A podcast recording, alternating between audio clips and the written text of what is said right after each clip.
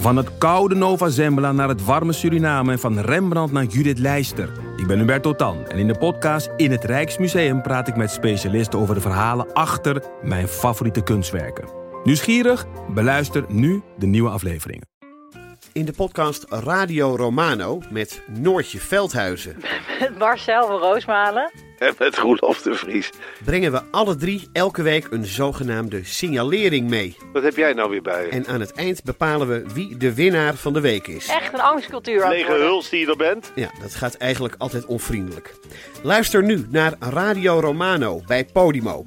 Via podimo.nl slash Radio Romano luister je dertig dagen gratis. Zullen we ons gewoon beginnen? Ja, laten we gewoon beginnen. Laten we gewoon beginnen. Ja.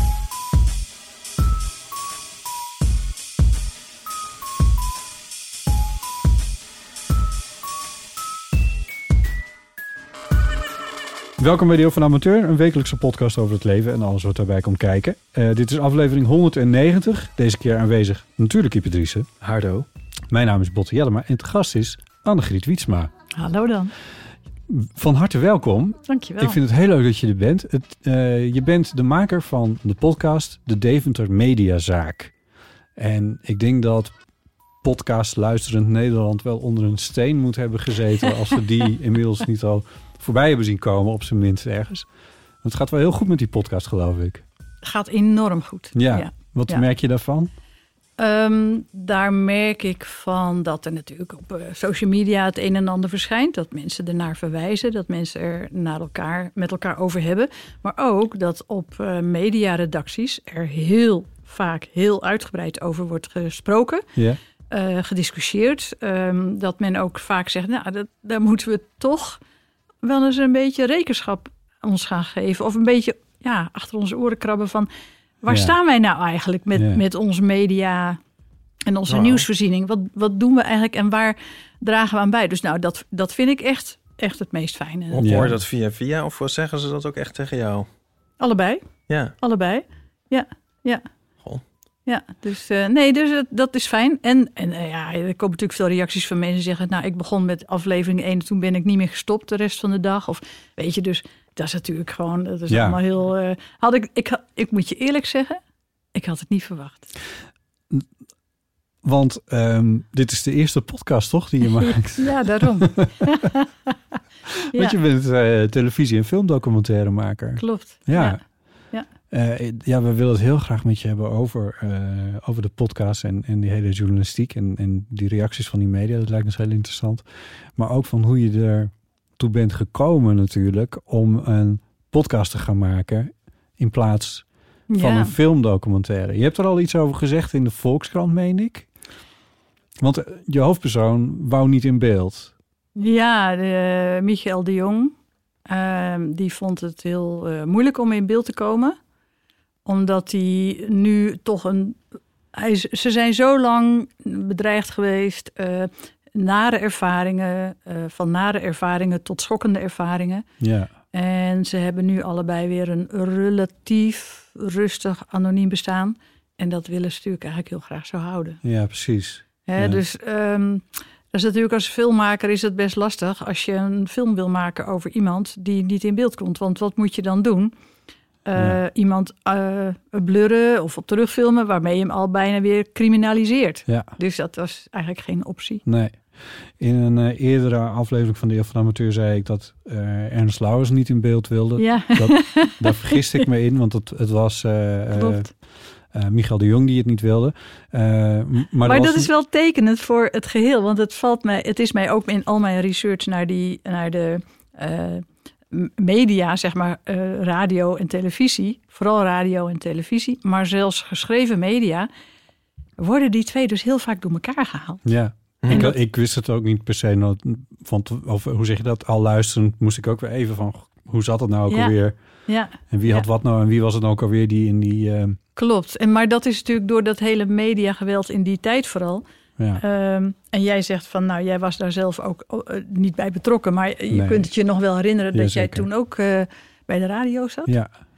Um, dat er echt wel is blijven hangen, ook in mijn eigen omgeving. Van, ja, er was iets met een klusjesman en een boekhouder. En de een ja. had het niet gedaan en heeft wel gezeten. En de ander heeft het wel gedaan en heeft niet gezeten. Ja. Dat is wat er is blijven hangen. Ja.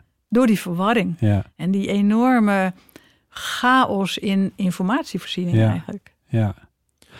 Maar wilde er, had Ernst Louwes eventueel wel in beeld gewild? Of weet je dat niet? Is nee. dat zover niet gekomen? Dat kan nee. nee. Die, die in die laatste aflevering bel je met hem en dan mag je hem niet laten horen. Oh, ja, dat ja, hij is okay. helemaal teruggetrokken. Ja. Hij wil ook echt niks met media te maken hebben. Nee, oh, oké. Okay. Nee, dus ik denk dat ze allebei met, ja. als het over media gaat, wel een beetje getraumatiseerd zijn. Oh, maar wow. nu denk ik van, ja. um, de, voor Michel de Jong is dit toch eigenlijk het beste wat had kunnen gebeuren, jouw podcast? Um, ja en nee. Um, In die zin dat hun, hun, uh, hun, hun trauma en uh, de manier waarop hun leven uh, eigenlijk, waardoor de manier waarop zij in schaduwbestaan zijn gaan leven, is, wordt hiermee niet helemaal opgeheven. Het is niet zo dat ze nu opeens uh, dartelend over straat lopen. Hmm. En uh, weet je, dat zit gewoon dat, te diep. Wie, wie zijn ze? Bedoel je met ze in dit geval? Uh, zowel Michael als zijn vriendin Mijke. Ja. Die eigenlijk het hele pad uh, samen met Michael heeft uh, bewandeld. En ook moeten bewandelen. Want zij werd op een gegeven moment als uh, toch ook een beetje als een compaan, ja. uh, partner in crime uh, gezien. Ja. Dus uh, dat is er niet in hun koude kleren gaan zitten. Nee. En ik denk, uh, ik heb er ook best wel lang over gedaan om uh, met Michael een uh, zo'n, ja, hem dat vertrouwen te schenken. Dat uh, als het, uh, ja, dat, dat, dat ik hem niet, uh, zeg maar, erop uit zou zijn om hem te beschadigen. Ja, ja. Maar, uh, maar je zegt ja en nee, maar nu, dit is eigenlijk meer een nee bijna dan. Ja, klopt. ja, dat klopt. Ja. Uh, is hij, zijn ze blij met de podcast? Ze hebben ja. toch lang tegengestribbeld. En ook in het hele maakproces. En ook eigenlijk tot het einde toe was het voor hun moeilijk. Confronterend, uh, nachtmerries. Alles kwam natuurlijk weer terug in alle hevigheid. Hmm. Dus het is niet zo dat zij door in die periode dat ik hun interviewde en weer interviewde en nog een keer terugging en Uh, dat ze een leuke tijd hebben nee. gehad. En ze hebben zich natuurlijk ook enorm zorgen gemaakt over, ja, wat gaat er dadelijk met ons gebeuren? Hè, ze gooien hun verhaal toch voor de leeuwen. Ja, ja. Maar is er wel, naar mijn gevoel, Um, ik, um, ik, of tenminste, ik stel me zo voor dat er een soort rehabilitatie nu wel voor hun is. Bij de luisteraars van de podcast, die, die kunnen er bij, niet echt omheen. Uh, Het klopt, het was, het was niet mijn, mijn, mijn doel op zich, zeg maar. Maar uh, door uh, het verhaal helemaal van A tot Z, al die verschillende halen naast elkaar te leggen, is dat wel nu wat er gebeurd is. Ja. Maar dat wist ik ook niet zeker. Hè? Nee. Dat, je weet het gewoon niet. Die, die dynamiek van die media heb je gewoon niet in de hand. En de dynamiek van de luisteraar ook niet echt. Nee? Ook, nee, dat... Het is zo'n gecompliceerd verhaal. Ja.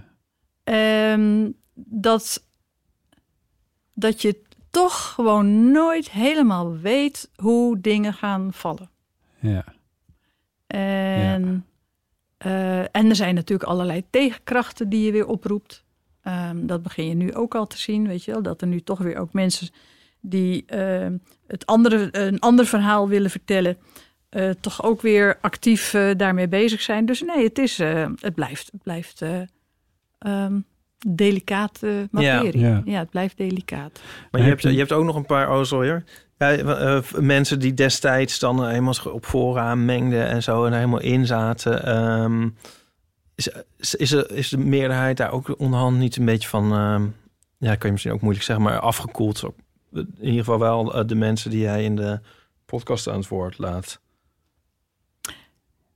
Ja, de mensen die in de podcast... Maar weet je, kijk, vooral die uh, uh, de, de, de internet... mensen die op internet heel actief zijn geweest. Dat is natuurlijk een enorme grote groep geweest. Mm.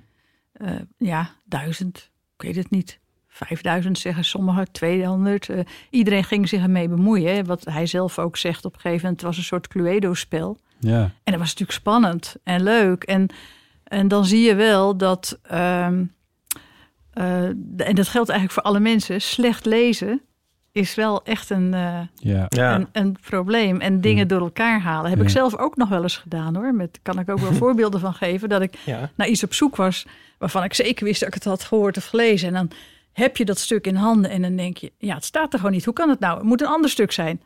Maar ik had wel het goede stuk. Maar ik had het zelf ook verkeerd onthouden. Ja. ja. ja.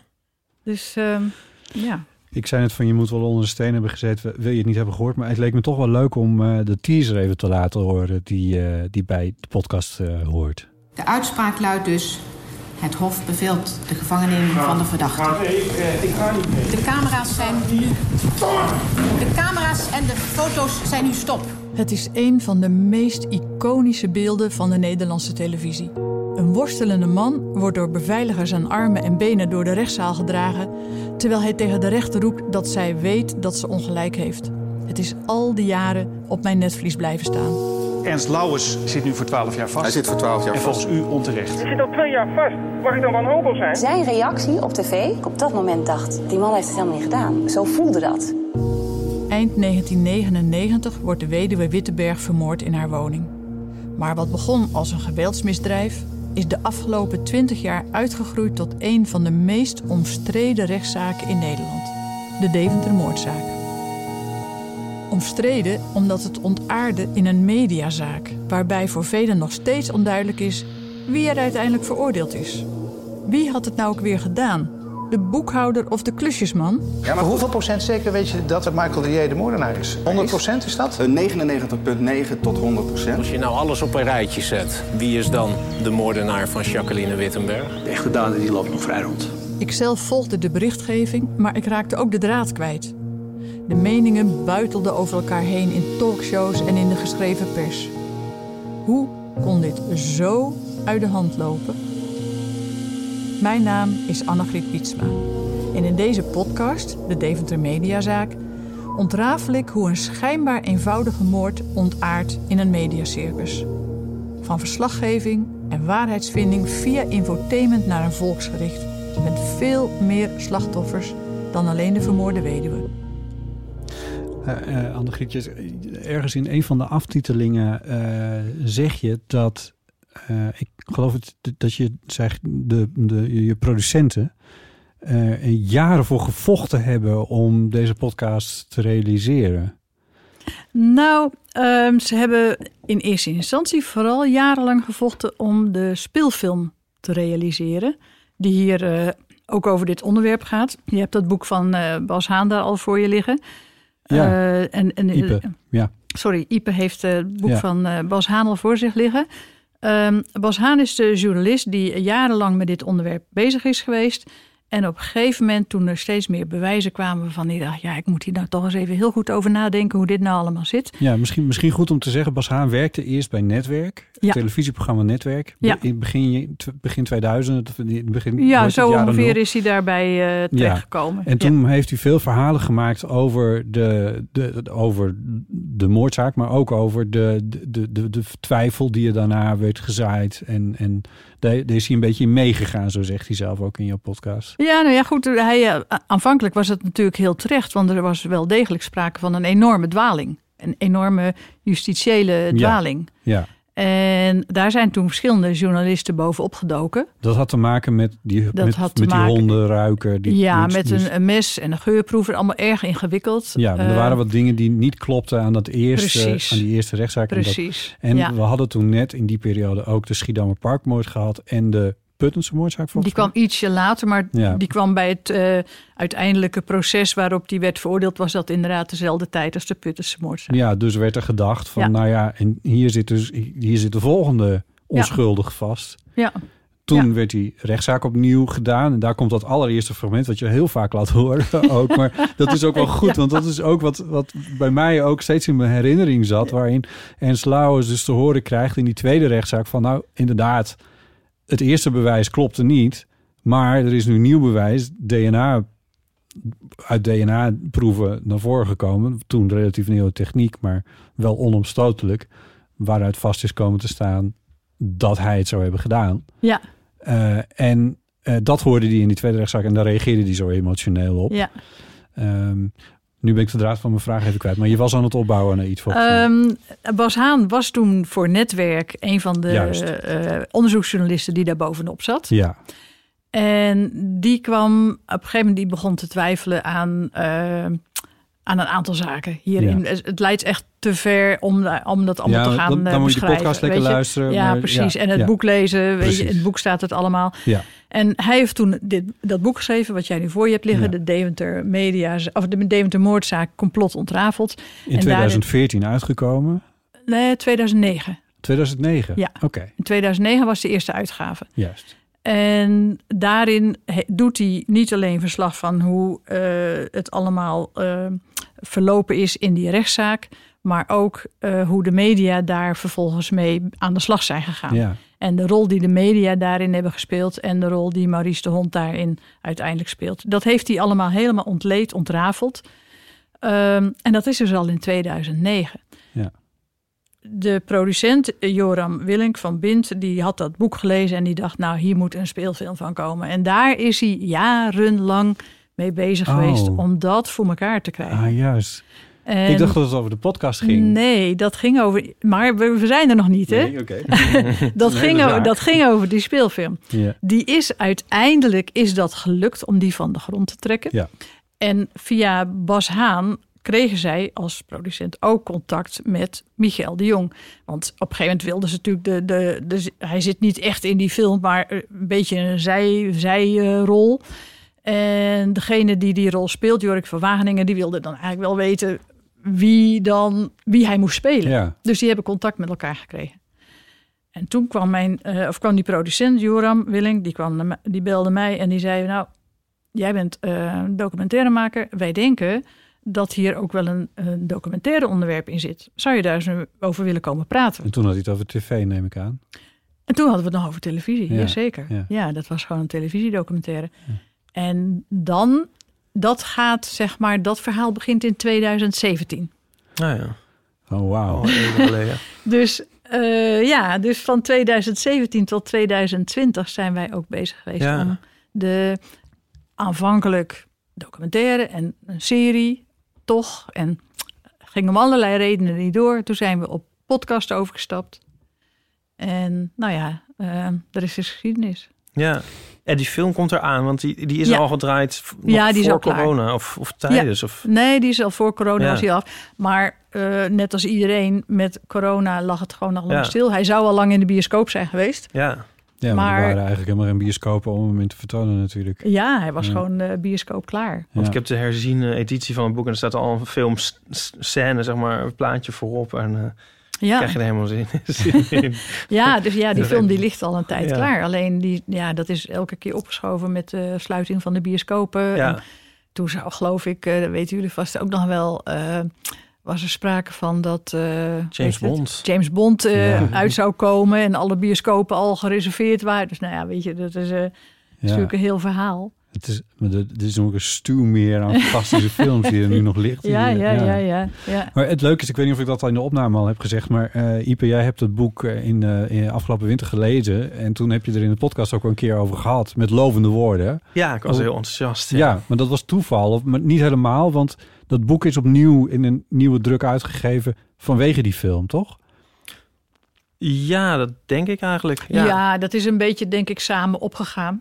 Ja. Um, en het was ook wel de goede tijd, uh, omdat uh, wat er in het boek allemaal beschreven staat, is ook wel weer redelijk actueel natuurlijk. Met, met, uh, uh, hij heeft er ook een hoofdstuk, geloof ik, aan toegevoegd of een ja. inleiding met dingen als nepnieuws en de opkomst natuurlijk van, hè, van, van mensen als Trump, waarin ja, social media, maar ook het nieuws zelf, gewoon het bestaan ontkend wordt van, van werkelijkheid, van feiten.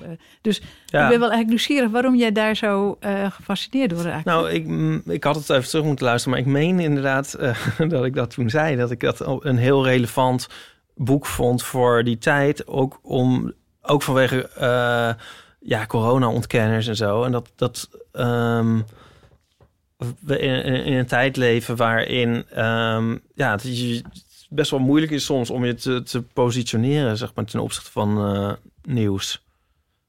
Um, Maar ik weet niet of... ik denk dat ik zoiets gezegd heb. En wat heb je ervan en, onthouden? Wat, wat is er van jou bij... Van het boek. Ja, de les die jij daaruit hebt geleerd. Ja, nou, en, en, volgens, en ik denk dat ik ook heb gezegd... maar ja, we moeten het maar eens terug... we moeten het maar eens checken. Uh, van, hier is eigenlijk een, po- een podcast moeten zijn. Maar dat weet ik niet zeker. Want ik ben nog op zoek gegaan naar een podcast. Daar stuitte ik ook nog op eentje. Maar die was niet zo geweldig van... Uh, ja, hoe heet die krant? Stentor. De, de Stentor, ja. Ja. Toen was ik een beetje teleurgesteld, maar toen kwam jij. uh, um, wat, wat vroeg je, of wat ik ervan... Uh... Ja, wat is jou ervan bijgebleven? Nou, ik heb de zaak altijd ook wel um, een beetje gevolgd, gewoon als ieder ander, zou ik maar zeggen. Um, uh, want ik ben veel ouder dan ik eruit zie. Jezus. En ik zei even vooraf dat um, ik altijd een beetje... Ja, ik kan me dus herinneren... Uh, maar dat kan ook weer een soort uh, valse herinnering zijn. Maar ik, kan me, ik, ik keek vaak naar Peter R. de Vries. En mm. um, die heeft volgens mij ooit een uitzending gehad... of het in een talkshow gezegd... dat hij um, uh, geloofde in de schuld van Louwes. En, uh, want dat werd dan, hem dan ook vaak gevraagd... van waarom ga jij dat nou niet eens onderzoeken? En uh, dan zei hij van... ja, ik zie daar helemaal geen aanleiding toe. Want volgens mij is het gewoon... Uh, ja, er is forensisch bewijs en het is gewoon uh, wel goed zo... Um, en um, ja, ik, ik ga nu even gaan aan de goede kant van de geschiedenis staan. Maar ja, dat heb, zo heb ik er altijd eigenlijk wel naar gekeken. Dus ik heb het ook wel eigenlijk altijd um, met enige verbazing aangezien. Um, ja, dat is het eigenlijk. En ik, ik, ja, um, dus toen het boek uh, op mijn uh, netvlies kwam... toen dacht ik van, oh, dat is wel leuk om nog eens, uh, nog eens te lezen. Ja, ja. Ja, en ja? ik heb het echt in één ruk uitgelezen. Ja, ik vond het fantastisch. Ja, nou ja, en, en mijn vraag van wat is de boodschap die je eruit hebt onthouden... is, is dat dan ook die discussie over nepnieuws... En, en waar we nu mee te maken hebben? Um, ja, dus, die, uh, ja, hoe zou ik dat zeggen? Nou, het is gewoon heel... Ja, die dynamiek is gewoon heel verbazingwekkend... Uh, En wat me wel heel erg trof, is hoezeer... Um, als je dat boek leest, dat, dan krijg je al meer het idee... en wat ook heel erg in jouw podcast zit... van het gaat ook nog wel over echte mensen... Um, en van wie hun, uh, hun levens verwoest raken. Dus dat, dat uh, trof me ook wel heel erg, ja. Ja. Maar het is wel wat je, wat je sowieso... Maar misschien mensen zich nu ook wel iets meer... of ik in ieder geval wel van bewust ben... dat... Um, Uh, ja, mensen zijn soms één dag uh, zo'n media-nieuws, uh, nieuwtje. Um, en dat heeft dan natuurlijk veel verstrekkender uh, gevolgen Klopt, dan ja. uh, het publiek gaat weer verder. Ja. Ja. Voordat een be- dit een beetje abstract blijft ja. of zo. Maar uh, een van de belangrijke dingen die, uh, die in het boek staan en die ook in de podcast zit, is... Um, Dat gaat over Maurice de Hond. Uh, want dat is degene die zich op een gegeven moment enorm met deze zaak gaat bemoeien. En om precies te zijn, gaat bepleiten overal dat Ernst Louwes uh, ten onrechte, ten onrechte is veroordeeld uh, voor deze moord. Um, en dat, dat blijkt een patroon in te zitten. Wat Bas Haan en of jij of samen uh, um, in ieder geval brengen. Um, ja, Bas Haan heeft vooral die patronen uh, naar voren gebracht. Ja. En, en kijk, mijn bijdrage is met de podcast toch... Um, ik, maak, ik, ik haal het menselijke aspect. Uh, weet je, ik ja. interview al die mensen, ik laat hun verhaal ja. vertellen. En dan Inclusief wordt... Maurice de Hond overigens. Ja, ja, ja. zeker. ja. En dan worden er opeens allemaal mensen van vlees en bloed... met hun eigen inzichten en verhalen. En als je ja. die gewoon naast elkaar legt, dan, dan krijg je vanzelf het plaatje. Ja. Ja, maar om daar nog iets over te zeggen... wat Maurice de Hond vaak deed... was uh, hij tipte dan een krant over een, iets wat hij dan had bedacht... in deze zaak. En een krant die schreef dat dan op... en dan was er een andere journalist die dat las... en die dacht van, nou, wie kunnen we daar nou eens over bellen... dat er een, dat er dit feitje nou weer over deze zaak naar buiten is gekomen. Oh, Maurice de Hond is misschien wel een goeie... want die weet er veel van... Dus werd Maurice de Hond vervolgens gebeld... en kwam die in televisieprogramma's en overal in radioprogramma's te zitten... om te vertellen over precies het feit, wat het zaadje wat hij zelf geplant had ergens. En dat is het patroon waar, waar dat over gaat. Ja. En dat is ook wat uh, volgens mij ook heel uh, de, de, de kwestie is van... Nee, je kan dit Maurice de Hond wel verwijten, maar het is natuurlijk ook voor een belangrijk deel van hoe werkt die mediadynamiek hier nou precies? Ja, dat is nou ja, een weet belangrijke je, vragen. Wat natuurlijk, wat ik zelf, ja, shocking. Nou, dat is misschien een beetje een groot woord, maar wat ik wel heel bijna, bijna geest, geestig vind of ontluisterend. Als ik uh, Google de Deventer Mediazaak uh, en ik tik afbeeldingen aan, dan komt bij de Deventer Mediazaak, wat toch de podcast is die ik heb gemaakt, komt bijna overal de beeltenis van Maurice de Hond erbij. Oh ja. Want media hebben niks aan een beeltenis van mij. Dus of je ziet een worstelende Lauwers, of je ziet gewoon, ik heb een plaatje meegenomen en dan kun je het zien. Of je ziet gewoon overal een plaatje van Maurice de Hond. Ja. In plaats van, ja, van mij of van, uh, weet je, we hebben natuurlijk een aantal persfoto's meegestuurd. Maar ja, dat is gewoon helemaal niet interessant. Daar trek je helemaal, daar trek je de aandacht niet mee. Mm. Ja, dus nou, dat, dat zegt, dat zegt dat, natuurlijk ja. wel. Oh, wauw. Ja, oh, dat gaat wel, dat is wel een, een nieuwe laag inderdaad. Dan weer, ja, dat is het, wel gaat heel gewoon, het gaat gegeven. gewoon door eigenlijk. Ja, ja, dat is natuurlijk gek, ja. Sterker, ah, hij gaat ook gewoon door. Dat, ja, uh, hij heeft aangekondigd. Ja, dat wil hij natuurlijk. Dat ja, hij, ja, ja. hij kondigde uh, twintig april, ik heb het even precies nagezocht, kondigde hij aan dat hij, na, dat hij over drie weken, toen over drie weken met een eigen podcast of aflevering of wat dan ook maar zou komen. Uh, die hebben we nog niet gezien, toch? Gehoord bedoel je? Ja, nee, ik ja. heb hem niet gevonden, nee, maar nee, misschien nee, dat, dat nee, jij meer weet. Nee, maar gaat vast wel komen, ja. Daar ben je wel van overtuigd dat nou, dat gaat ja, dat denk ik wel. Ja. ja, dat weet ik niet. Ja, ik kan gewoon niet voor Maurice spreken. Nee, je kan niet voor Maurice spreken, maar je hebt hem wel geïnterviewd. Ja, en misschien heb je hem ook al dingen laten horen over van, van de podcast. Of heb je nog van hem gehoord? Nee, want toen ik hem uh, interviewde, uh, toen was de eerste aflevering nog niet eens klaar zelfs. Nee, precies. Dus we hebben ook gewoon snoeihard gewerkt, maar het is, het is een, zeg maar, ik was nog bezig met interviews, terwijl we de eerste uh, montages al aan het maken waren, maar dat liep allemaal een beetje door ja. elkaar heen, over elkaar heen. Ja. Um, en ik ben nog mensen blijven interviewen ook, dus ik wist soms ook helemaal niet welke kant het uit zou gaan. Dat hing nee. natuurlijk ook een beetje van de gesprekken af. Ja. En nou ja, daarna, uh, in, in april was de laatste. Maurice online. Kende dit boek natuurlijk wel. En die wist ook dat jij op basis van dit boek bezig was. Nee, maar ik, ik ben niet op basis van dit boek uh, deze podcast en deze interviews gaan, ingegaan. Hè. Dat is natuurlijk, um, dit, het, het wordt nu heel erg op één, op één hoop gegooid. Hmm. Maar je hebt een film, je hebt het boek van Bas Haan en je hebt die podcast. Ik zou aanvankelijk, zou ik me eigenlijk heel erg bezig gaan houden met um, hoe een Um, hoe het leven van iemand, Michel de Jong in dit geval, uh, onomkeerbaar was. Ja, verwoest is misschien een groot woord, want hij loopt natuurlijk nog steeds rond. Maar dat was nou. de aanvankelijke insteek. Alleen ja. Uh, ja, al heel snel bleek dat je dat niet los kon zien van die hele mediadynamiek. Nee. En voor die de- mediadynamiek heb ik dankbaar gebruik mogen maken van uh, de analyses van Bas Haan. Ja, precies. En heeft hij ook mij zijn uh, materiaal ter beschikking gesteld. En ik heb van Wisevisit materiaal gekregen. Dat echtpaar ja. wat er ooit uh, al als een van de eerste zei, er is hier sprake van een justitiële dwaling. Maurice de Hond heeft zelf natuurlijk gigantisch veel gepost op internet. Uh, nee, die website en, is nog steeds online, zag ik. En die website is nog steeds online. En ook uh, Mijke, de vriendin van Michel, die hield ook zelf natuurlijk een, al die tijd een, uh, een uh, goed archief bij. Ja. Dus ik heb van al die archieven heb ik gewoon uh, uh, ja, heb ik mijn uh, verhaal kunnen maken. Ja. Ja. Zonder hun verhalen had ik dit niet kunnen maken. Nee. En zonder nee. hun archieven. En, want ja, we hebben uiteindelijk die podcast in een half jaar tijd gemaakt. Maar ja, als je daar ook nog dat onderzoek zou hebben moeten doen, wat ook helemaal niet kan, twintig jaar na dato zo intensief. Nee, dus, ja, weet je, dat, dat, kan, dat kan natuurlijk helemaal niet. Nee, maar wat je ook doet is, sorry Ipe. Oh ja, nee, misschien is er hier past de vraag van uh, Ellen de Bruin uh, misschien ook wel in. Ja. Zal ik die voorlezen? Die hebben wij gekregen. Um, zij is zelf een journalist voor uh, N R C, schrijft ze.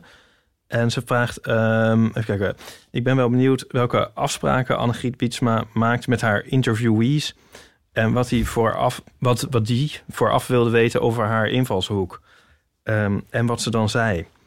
Um, ik heb heel af en toe bij een stuk dat mensen best argwanend zijn. Wie spreek je dan nog meer? Hoe vlieg je het aan? Ik kan me voorstellen dat dat bij dit onderwerp ook het geval was. Mensen willen bij mij dan ook graag mijn artikel vooraf lezen. Dat vind ik altijd prima, maar hoe gaat dat bij een podcast?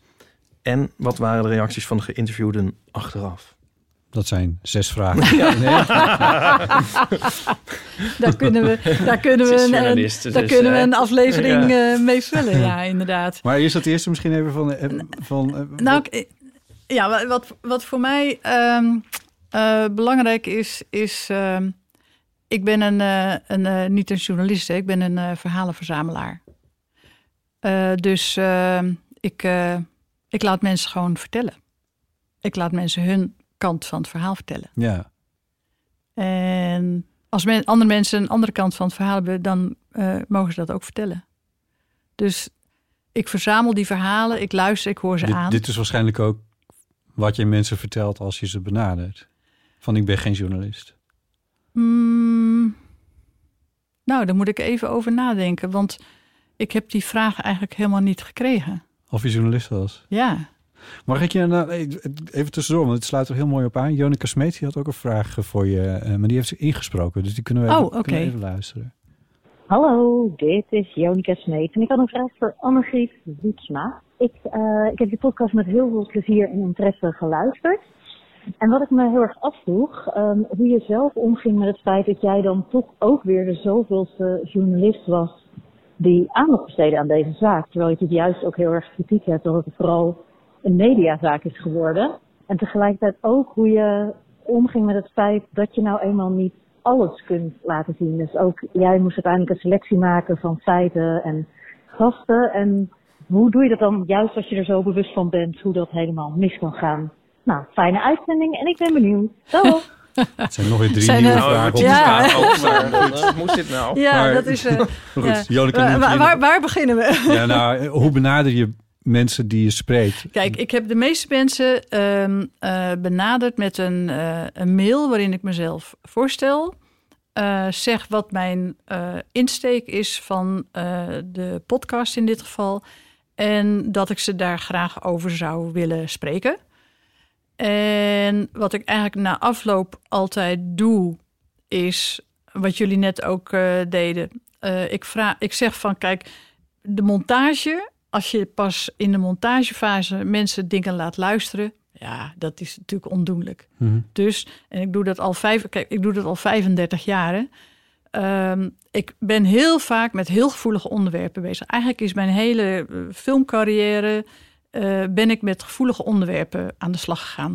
Uh, uh, met mensen die ofwel uh, in een subcultuur zitten... die niet zo heel erg... Uh, Uh, naar buiten treedt, dan ja. wel een verhaal hebben... waarin ze niet zo heel erg makkelijk naar buiten treden. En ik wil heel bijvoorbeeld een verhaal gemaakt over Frankrijk... het, het krakersbolwerk hier in Amsterdam. Precies, ja. Maar ook bijvoorbeeld uh, het project Oorlogsliefdekind... is een uh, project waarin ik uh, met, uh, met twee andere uh, mil- Nederlandse militairen... die in de politionele acties heet dat... maar gewoon de dekolonisatieoorlog... in Indonesië daar uh, drie jaar, vier jaar soms hebben doorgebracht... Mm. en daar natuurlijk heel veel kinderen hebben verwekt. Mm. Natuurlijk.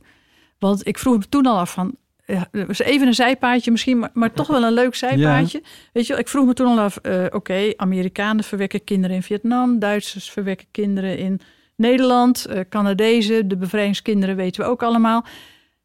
En waar zijn nou eigenlijk die kinderen die door Nederlanders in Indonesië zijn verwekt? Er was ook een oorlog, die waren ook drie jaar daar. Nou, toen dacht ik, ja, daar moeten natuurlijk... Weet je, leer mij de mannen kennen. Uh, het lijkt me niet dat Nederlandse mannen anders zijn. Ja, jullie mogen zeggen als het anders is, maar nou, ik wij, denk wij, niet wij dat... Wij kunnen niet meer voor de hetero spreken, dus ja. Dat, ja. Ik, nou, dat is trouwens ook nog een braakliggend onderwerp, maar goed. Uh, dus ik dacht oh, van, uh, ja, ik dacht van, waar zijn die kinderen gebleven? En mensen die veel Indonesië-veteranen hadden geïnterviewd, Indië-veteranen, die zeiden... Annegriet, we hebben zoveel mensen gesproken, nooit iets over gehoord. Je vist in een lege vijver, bestaat niet, niet gebeurd. En ik dacht, nou, nah, dat kan niet. Dus toen zijn we met een website begonnen, een oproep gedaan. Wie kan hier verhalen over vertellen? En zo is dat balletje aan het rollen gegaan. Hebben we mensen gevonden, een paar vaders, militaire vaders... maar vooral heel veel kinderen oh. die uit zo'n verbintenis zijn geboren. Kinderen die inmiddels ook in Nederland woonden. Dus, een, hè, dus op allerlei manieren hier zijn terechtgekomen. Die mensen en ook een aantal moeders gevonden... die hebben we allemaal achterhaald. Die hebben allemaal hun verteld. verhaal aan ons verteld. En iedereen moest altijd huilen bij dat verhaal. Het zijn hele schrijnende verhalen. Dus ze staan op de website, maar we hebben er ook een lange documentaire over gemaakt. Ik heb er ook een boek over geschreven. En we hebben altijd gezegd, wij willen dat jouw verhaal bij ons veilig is. Dus vertel je verhaal, maar als er dingen zijn die, jou, uh, die je achteraf zegt, die, waarvan je achteraf zegt, ik had dat niet moeten zeggen, of ik wil niet dat de naam van mijn halfbroers en zussen die mij niet willen kennen, uh, hmm. dan ik zeg van, vertel gewoon je verhaal en naderhand bel ons op binnen een maand of nou, weet ik veel. En zeg ons, dat mag er niet in of daar heb ik spijt van. En dan doen we dat. Ja. En dat betekent dat mensen je ook vertrouwen. Ja. Dat je uh, er niet bent om hen een loer te draaien. Ja. Maar dat je ervoor bent om hun verhaal ten horen te brengen. Ja. En dat is een beetje de werkwijze die ik... Ja, die ik ambieer. Daar zit integriteit in. Er zit ook vertrouwen in. Ik, ik kan je vertellen, ik heb een, een, een... Mijn hoofd zit helemaal vol met dingen, verhalen... die mensen uiteindelijk mij wel vertelden. Met de camera erbij, met alles erbij. Ook bij de podcast gebeurt. Waarvan ik denk, ja, maar als ik dit ga uitzenden... dan beschadig ik ze. Dat hmm. moet ik helemaal niet doen. En dat doe ik dus ook niet. En dat is... Um, ja, dat maakt dat mensen ook... Nou, nee, ja, mensen hebben mij ook wel heel veel dingen verteld. Niet alleen in deze podcast, maar nou, misschien nog het minst. Maar ook bij heel veel andere producties. Waarvan ik denk, ja, ga ik niet, ga ik niet gebruiken. Je, je maakt ons wel nieuwsgierig. Ja, snap ik. maar ja, dat, nou ja, ik kan een voorbeeld geven van... Ergens was een keer een documentaire en daar zat iemand in... Um, en uh, die had in een kinderhuis gezeten. Die had dat haar kinderen niet verteld. En haar zus had het de kinderen ook niet verteld. Ze schaamde zich daarvoor. En... Um, ze vertelt me dat. En iemand anders vertelt me... Um, ik heb daarna een rot leven gehad, een tijd. Ik heb uh, achter de ramen gezeten in een, klein, in een klein stadje. Nu heb ik mijn leven goed opgebouwd. Ik, uh, ik uh, uh, heb een fijn, uh, fijne man, kinderen. Uh, de buren weten niet dat ik vroeger achter de ramen zat. Ze vertelt me dat allemaal... Dan kan ik denken, nou, wow, nou heb ik een lekkere scoop, zeg. Ik doe het in mijn documentaire en ik heb een fantastisch verhaal. Maar dat wil ik helemaal niet. Hmm. Want waarom zou ik, daar gaat die documentaire verder ook, ja, ging er wel over, maar waarom zou ik haar beschadigen? Mm-hmm. Yeah. Uh, het hele, alles op zijn kop zetten, omdat ik dan een leuke scoop heb. En is dat altijd helemaal duidelijk? Of zit je dan soms toch ook wel van, uh, hè, verdorie, wat jammer. Ik bedoel, is dat een... Nee, voor mij is dat geen gewetenskwestie. Nee, want nee, dat is geen... Ja, het is soms wel eens jammer, maar nee, ik vind uh, een film en een documentaire en een podcast is ook maar een podcast. En je hebt te maken met mensen van vlees en bloed. En die staan gewoon voor mij. En hun leven kun je daar volledig door... Uh, ja, derangeren is een beetje een lullig woord, maar ontregelen. Dus ja. dat, dat wil ik gewoon niet. Ik wil dat mensen zich... Ze bieden hun, hun vertrouwen aan, aan mij. En ik wil dat zij daar met, met, met tevredenheid op terugkijken. Maar dat was dus ook bij deze podcast ja, ook. Nou de... ja, iedereen die zijn verhaal heeft verteld, die, die, die vertelt het verhaal ook. En dat, dat, we hebben daar natuurlijk wel in gesneden. Maar ik heb in vijfendertig jaar nog nooit gehad dat iemand mij later opbelde en zei... wat je me nu hebt geflikt... Dat, uh, dat, ma- dat, dat, dat mag niet. Weet je, mensen hmm. moeten zichzelf in ieder geval kunnen herkennen in dat wat ze van ja. zichzelf horen. En dat ze de verhalen van de anderen daar dan. ja, dat, ja. Weet je, ja, dat is natuurlijk. Ik vind het wel opvallend. Dat, dit, dit klinkt als een integere werkwijze, maar toch zeg je in het begin van een opname die we, die we nu maken, zeg je van, van ja, maar je weet toch nooit helemaal hoe het landt. Dat klopt, ja. Dat heb je natuurlijk ook niet in de hand. Je hebt niet nee. in de hand hoe het landt. Nee. Dat geldt voor elke uh, documentaire. Of met die, met die uh, Toe en Papa dan bijvoorbeeld... heet die film over met die Nederlandse militairen... en, mm. en al die kinderen en ook een paar moeders... Uh, dat er daarna, en dat is ook in een paar gevallen wel gebeurd... Uh, een drieëntachtigjarige en een vierentachtigjarige... uit elkaar gaan, die samen al in het bejaardenhuis wonen... en zelfs in aparte bejaardenhuizen geplaatst moeten worden... omdat zij door die film op het idee komt van... hé, hey, maar wacht eens even, wat mijn man zat daar ook. En, wat heb je, en dan blijkt er, daar, daar, dat hij dus ook een kind heeft daar. Ja. En dat wist. Kijk, dat, ja, nee, daar, dat is niet daar mijn verantwoordelijkheid. Nee. Weet nee, je? Dus, nee. uh, en, en dat geldt ook met, met, met deze Deventer Mediazaak. Ik probeer het integer te maken. Ik probeer het zo te doen dat iedereen zich in ieder geval in zijn eigen verhaal of haar eigen verhaal herkent. En ik heb niet in de hand wat er daarna mee gebeurt in het publiek. Ja. En om dan een van die vragen te, nog te hernemen. De, kun je iets zeggen over de reacties van de geïnterviewden achteraf? Ik heb uh, met een paar mensen achteraf contact gehad. Um, het echtpaar Wijsvis. Nou ja, als je de podcast luistert, ja, dan... dan, uh, ik, dan uh, ik ga dat nu verder niet uitleggen. Maar daar heb ik uitgebreid contact mee. Ja. Uh, en uh, die zijn ook heel blij. Wat een met... types zijn dat, hè? ja. ja. Jongen, jongen. Ja. Ja. ja. Maar het is niet aan mij om daar iets uh, over te zeggen. Dat, nee. Weet je, zij zijn zichzelf. En uh, de luisteraar die, uh, die vindt daar wat van. Ja. Maar het is niet aan mij om daar een, um, een oordeel over te vellen. En anderen? Ik heb met uh, een aan... Nee, ik heb... We willen natuurlijk weten of Ernst Louwes nog van zich heeft laten horen. Nee, nee, nee, nee. nee. nee. Die heeft niet van zich laten horen. Nee, nee. Nee, die is, uh, het, het is hem denk ik allemaal niet in zijn koude kleren gaan zitten. Ik kan natuurlijk ook niet voor hem spreken, maar ik denk dat hij... Uh, uh, ik vraag me af of hij het geluisterd heeft. Hmm. Dat zou ik niet weten, nee. eerlijk gezegd. Dus, uh, ja. Wat verder opvallend, tenminste vond ik, opvallend is... Het gaat, nou ja, het heet niet voor niks mediazaak... Um, Je houdt wel een beetje die, die, die mediadynamiek, die hou je erg tegen het licht. En een aantal journalisten spreek je daar ook op aan. Um, ik herinner me Mark Bellinfante, uh, journalist van uh, één Vandaag, toen twee Vandaag.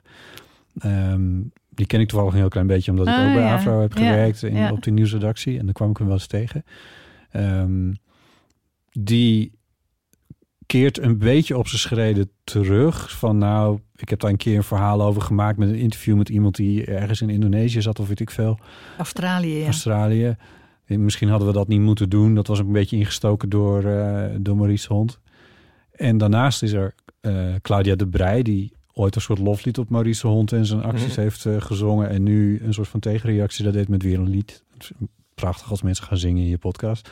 Maar dat zijn wel de, de twee. Terwijl ik denk, van alle mediaspelers hier... had ik er misschien nog wel een paar willen horen die... Ja, maar weet je, um, uh, ze waren, de, de, de afleveringen waren al zo lang, hè? Die waren allemaal vijfenveertig, okay, zevenenveertig, maar, vijftig nou, dan, minuten. Wij doen altijd drie maakt uur. Het, ja, wij maken altijd drie. Ja. Dus, dus kom maar ja. even, Marcel Geloof of, uh, of Pieter Klok of... Uh, nee, nee, nee, heb ik allemaal niet gedaan. Nee, maar die hebben ook allemaal een beetje een zijrol gespeeld, toch?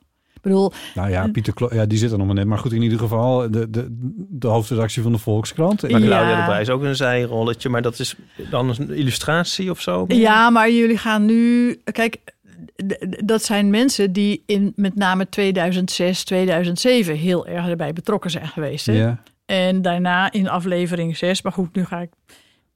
In aflevering zes heb ik nog een beetje de dingen die na tweeduizend negen spelen. Ja. Um, maar je, ja, dat is één aflevering. Ja, je kunt gewoon niet alles. Nee. Weet je, maar... je kunt gewoon... En, en, en Mark Bellinfante had toen, in tweeduizend zes, die reportages gemaakt. Ja. tweeduizend zes, tweeduizend zeven. Dus, dus daar gaat het over. Ja, precies. Daar was dat even relevant voor. Maar ik dacht van, misschien zijn er wel meer journali- journalisten geweest die... Maar die heb je dus verder ook niet echt benaderd daarover. Van, van goh, zou je, nog, zou je er nog iets over willen zeggen? Je hebt toen ja, nog... ja je, er zijn natuurlijk na afloop... Uh, zoals uh, Menno van Dongen van de Volkskrant. Um, die hebben na afloop mij hierover geïnterviewd en gezegd... ik heb zelf toen in die ja. tijd hier ook wat over geschreven... en ik ben nog eens goed gaan nadenken... wat nou eigenlijk mijn rol daarin is geweest. Ja. En iemand van um, Vink, Vink, R T V Vink mild, hoor, als dat je hele introspectie is... van ik ben er nog eens over gaan nadenken en dat is het dan... Ja, het is het licht gevoelig, hè? Ja, precies. Ik ga daar ook nog wel eens met Menno over uh, doorspreken. Ja. Maar het is een beetje natuurlijk in het water ook verder gevallen... door die hele rel die bij de Volkskrant uh, ja. door dat artikel is ontstaan. Volledig nou, buiten door zijn. Door het artikel, maar door de illustraties. Door de illustraties, ja. En uh, hij was daar ook behoorlijk van, uh, van de kaart. Het was voor niemand een heel erg uh, uh, dijenkletser, zeg maar. Nee. Dus... Um, Dus dat, ja, maar er zijn verschillende journalisten die uh, Heb je er last van gehad? Van, het, uh, van de ja. tekening? Ja? Ja, ik vond het verschrikkelijk. Ja. Ja. Ja. Ja. Moeten voor wie we het gemist heeft. Oh, ja, ja, voor wie het gemist ja. heeft. Het, was, uh, het, het, het, ging, het hele stuk ging natuurlijk over... Was, of die teken, er was een illustratie bij jouw interview gemaakt... waarin Maurice de Hond werd afgebeeld... Met een soort, als een soort marionettenpop. En dat is eigenlijk een beeld van de... Uh, van, ja, dat heet dan de Eeuwige Jood. Vreselijke naam, maar goed in ieder geval. En dat is een beeld uit de... Nou, ongeveer de nazi-tijd, zullen we maar zeggen. Dat, dat, tenminste, daar reflecteert het heel erg aan. Althans, de Volkskrant zegt dat de illustrator in kwestie dat niet wist.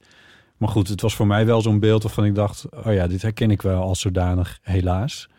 Ja, nou kan ik je verklappen dat mijn uh, geliefde echtgenoot uh, deels Joods is... en toch ook al uh, vijfendertig jaar met mij samenleeft. En ik, ik zag het helemaal meteen. Die afbeelding was gewoon... ja. D- dat leek maar toen, maar toen lag hij al op de mat. Ja, toen lag hij al op de... Ik zag het in de krant. Ja, precies. Ja, ik zag het. Anders was het natuurlijk... Had, had, nee, nee, had ik dat zo tegengehouden. Ja. Um, maar uh, mijn, mijn geliefde echtgenoot... die uh, half Joods is... en die uh, archetypische beelden niet kent... die had zoiets van... ja, wat is, waar, waar, waar doet hij deze moeilijk? Waar gaat dit ja, over? Echt? Oké. Okay. Ja, dus ja. Het is ook maar net natuurlijk... Uh, wat je eigen blik is. Ja. Dat, dat, maar neem niet weg dat het natuurlijk verschrikkelijk is wat er gebeurd is. Hè? Ja. Maar, nee, maar ja, dat draag je verder ook geen verantwoordelijkheid in. Uh, dat, nee, dat, uh, nee. Dan, uh, helaas had ik dat maar. Uh, dan, Hadden ze je maar even. ja. Ja. Ja. Ja, dan was het wel anders geloof. Ja. Ja. Waar hadden we het nou over? Die Menno... Menno, ja, ja. Verschillende journalisten die uh, nog wel op hun... Uh, na, nadat de podcast is uh, uitgezonden... daar nog wel bij mij op zijn teruggekomen. Ja. Um, en ik denk ook nog wel dat daar de... de dat het laatste woord... Aanspreken. Ja, dat het laatste woord er misschien nog niet nee, over is gezegd. Daar zou die film misschien ook nog een rol in kunnen spelen. Och, dat heb ik, ja, dat zou kunnen. Daar heb ik geen idee van. Nee. Ja. Ik denk dat het tijd is voor een wijntje. Oh. Nou, grappig dat, dat je, dat, je dat zo zegt. Want, ik ga hem even pakken. Ja, pak hem maar even. Ga ik even uitleggen, als jij dat nou even doet, want ga ik even uitleggen wat een beetje de, de waarom, waarom of waarom, maar in ieder geval dat er in de, in de podcast, dat we het daar ook nog even over hebben gehad, vorige week. Toen ging het er in de podcast over, uh, Iep en ik zaten te fantaseren, hoe, hoe duur de duurste wijn in de Albert Heijn zou zijn. Ja. Heb jij enig idee? Nou, ik uh, durf het bijna niet te zeggen. Maar dan begin ik weer over mijn geliefde man... met wie ik al vijfendertig jaar samenwoon. Hij doet alle boodschappen. Oh. Ik kom niet in, ik kom niet in winkels waar proviant wordt verkocht. We noemen het ook proviant. altijd... Ja, ja, we noemen het ook altijd... hij gaat op jacht. Hij is het, uh, het mannetje in huis. En uh, uh, hij gaat op jacht. En verder ben ik het mannetje in huis. Want ik, hij doet de was en, en boent de vloeren. En ik hang de haakjes op en... Uh, Uh, doe het oliepeil. Uh. Ja, wat goed. Oh, maar dat is maar hij gaat op jacht en hij doet boodschappen. Dus vraag mij niets van prijzen in de nee, supermarkt. Nou, daar hadden we het dus even over. We hadden, hoe zat het nou? Het werd een soort van omgekeerde... Nou ja, hoe, want het is dan altijd zo'n vraag van, van... wat kost een brood en of je dat dan weet. Dat is in ja, ja, verkiezingscampagnes ja, precies, is dat zo'n ja. vreselijke ja. vraag. En wij hadden het dan over... weet je hoe duur de duurste wijn van Albert Heijn? Dat is een soort van omgekeerd. Nou, ik kwam uit op... ik ben langs de schappen gelopen in mijn Albert Heijntje. Ik kwam op uh, twaalf negenennegentig oh. afgelopen weekend ja. voor een witte. Ik woon natuurlijk oh. in een iets chicere buurt. En um, ik uh, ben dus gestuurd op, een, uh, op deze. De Antonin Rodet... Saint-Veral, weet ik veel. Um, en deze is, uh, ik moet het even bijpakken hoor, veertien negenennegentig. Zo. Ja. Dat heb je er ook daadwerkelijk op stuk geslagen. Ja, dat heb ik er helemaal op stuk geslagen. Dat heb je voor ons over. Ongelooflijk. Die, die ja, gaan wij nu nuttigen. Ik kwam, ja, ik kwam er eigenlijk op omdat ik iemand dus um, zag pakken, zeg maar de duurste wijn uh, uit een soort ooghoek. En toen was ik helemaal in shock van dat zou ik nou nooit doen. En, maar ja, toen kregen we daar zo een reactie op. Ja. dat ik dacht, nou, oké, okay, dan moeten we het maar proberen. Maar ja. er is een duurdere. Nou, ik, de, maar dat is een rode. Die is negentien negenennegentig. Ja. De Chateau, ik, ik herinner me Chateau de Bel Air. Dat ik vorige week zei van zeventien negenennegentig. Daar had ik het op gehouden. Dus dan, ja, ik bedoel, ja. ja. Nee. Maar gaan jullie, hebben was. je dan alle prijsjes van alle flessen bekeken zo? Ja, ja ik heb maar ze al... staan een beetje soort op voororde van duurheid. Want ik heb ook de goedkoopste opgezocht. En dat was een uh, Lambrusco Chateau Migraine. negentien negenenzestig. En, en maken jullie meteen reclame voor, voor Albert Heijn? Want jullie zeggen niet de Lidl of de Jumbo? Of, uh... Ja, nou, daar schamen we ons verder ook niet zoveel voor. Ja, we krijgen er geen cent. Als we het nou kregen, dan was het mooi maar geweest. Toevallig gaat er nu bij mij om de hoek een Jumbo open. Um, die, ik denk misschien morgen of overmorgen. Hij is nu bijna af. Ja, dat was een HEMA. Dus dan ga ik natuurlijk daar ook kijken. Ah, want daar dan weer is. Dat is wel... Ja, dat is wel meteen waar je woont. Nou, ja. ja.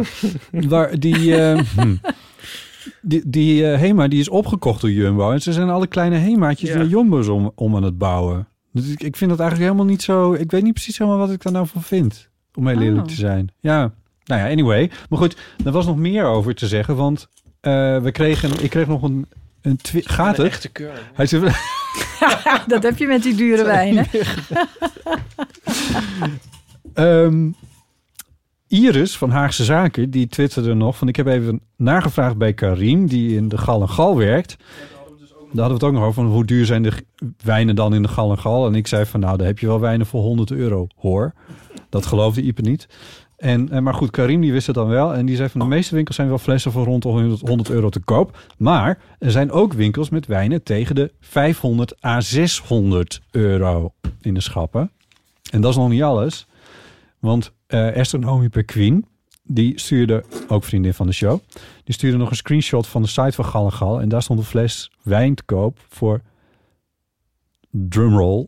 one million dollars. twaalfhonderd euro. Nee. Ja. Bij de gewone Gal en Gal? Nee, de site van Gal en Gal. Oh, de site. Ah, ja. ja. Maar goed, ik vind ja, dit eigenlijk ja. ook al magisch. Dat je veertien euro negenennegentig hebt uitgegeven voor Ongelooflijk, hè?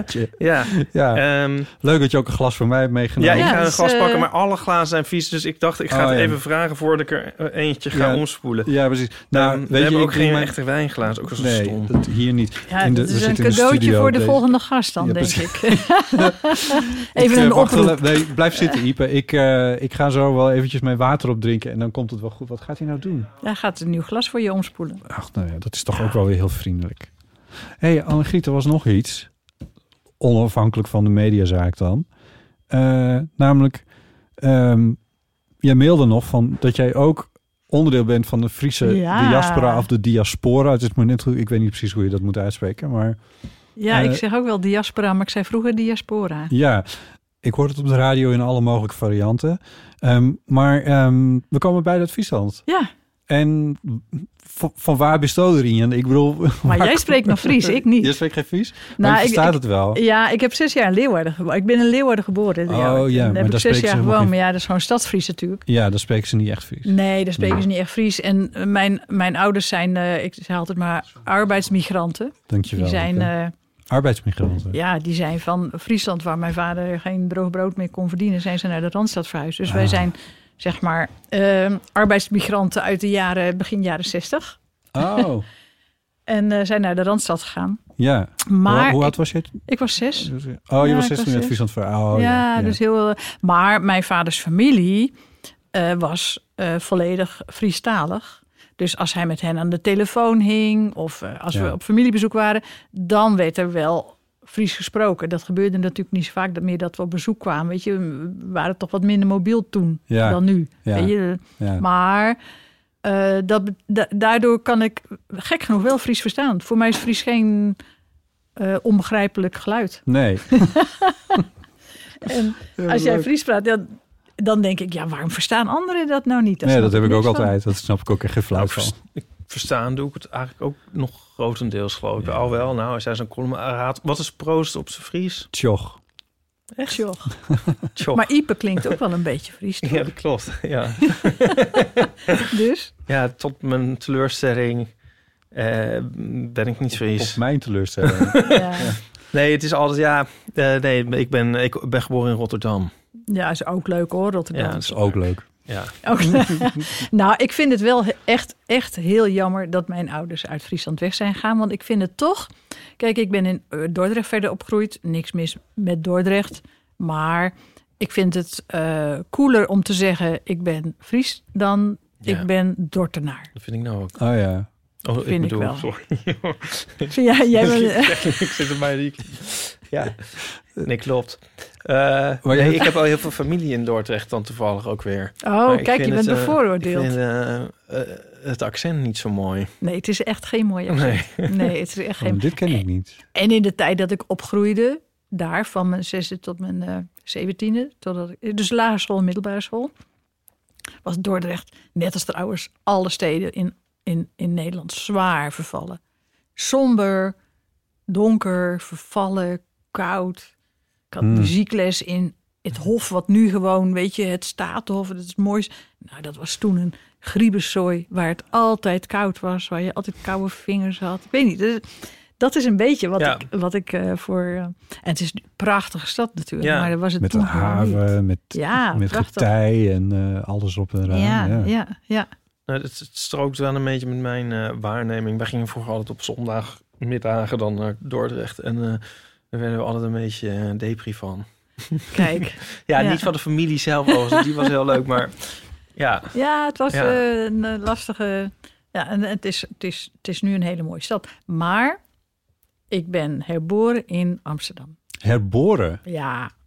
ja ik ben ging, hier op ging je hier studeren? Ja, eerst in Leiden nog drie jaar. En toen ben ik, uh, heb ik alles in het werk gezet om maar in hemelsnaam in Amsterdam terecht te kunnen komen. Oh, wat gelukt is.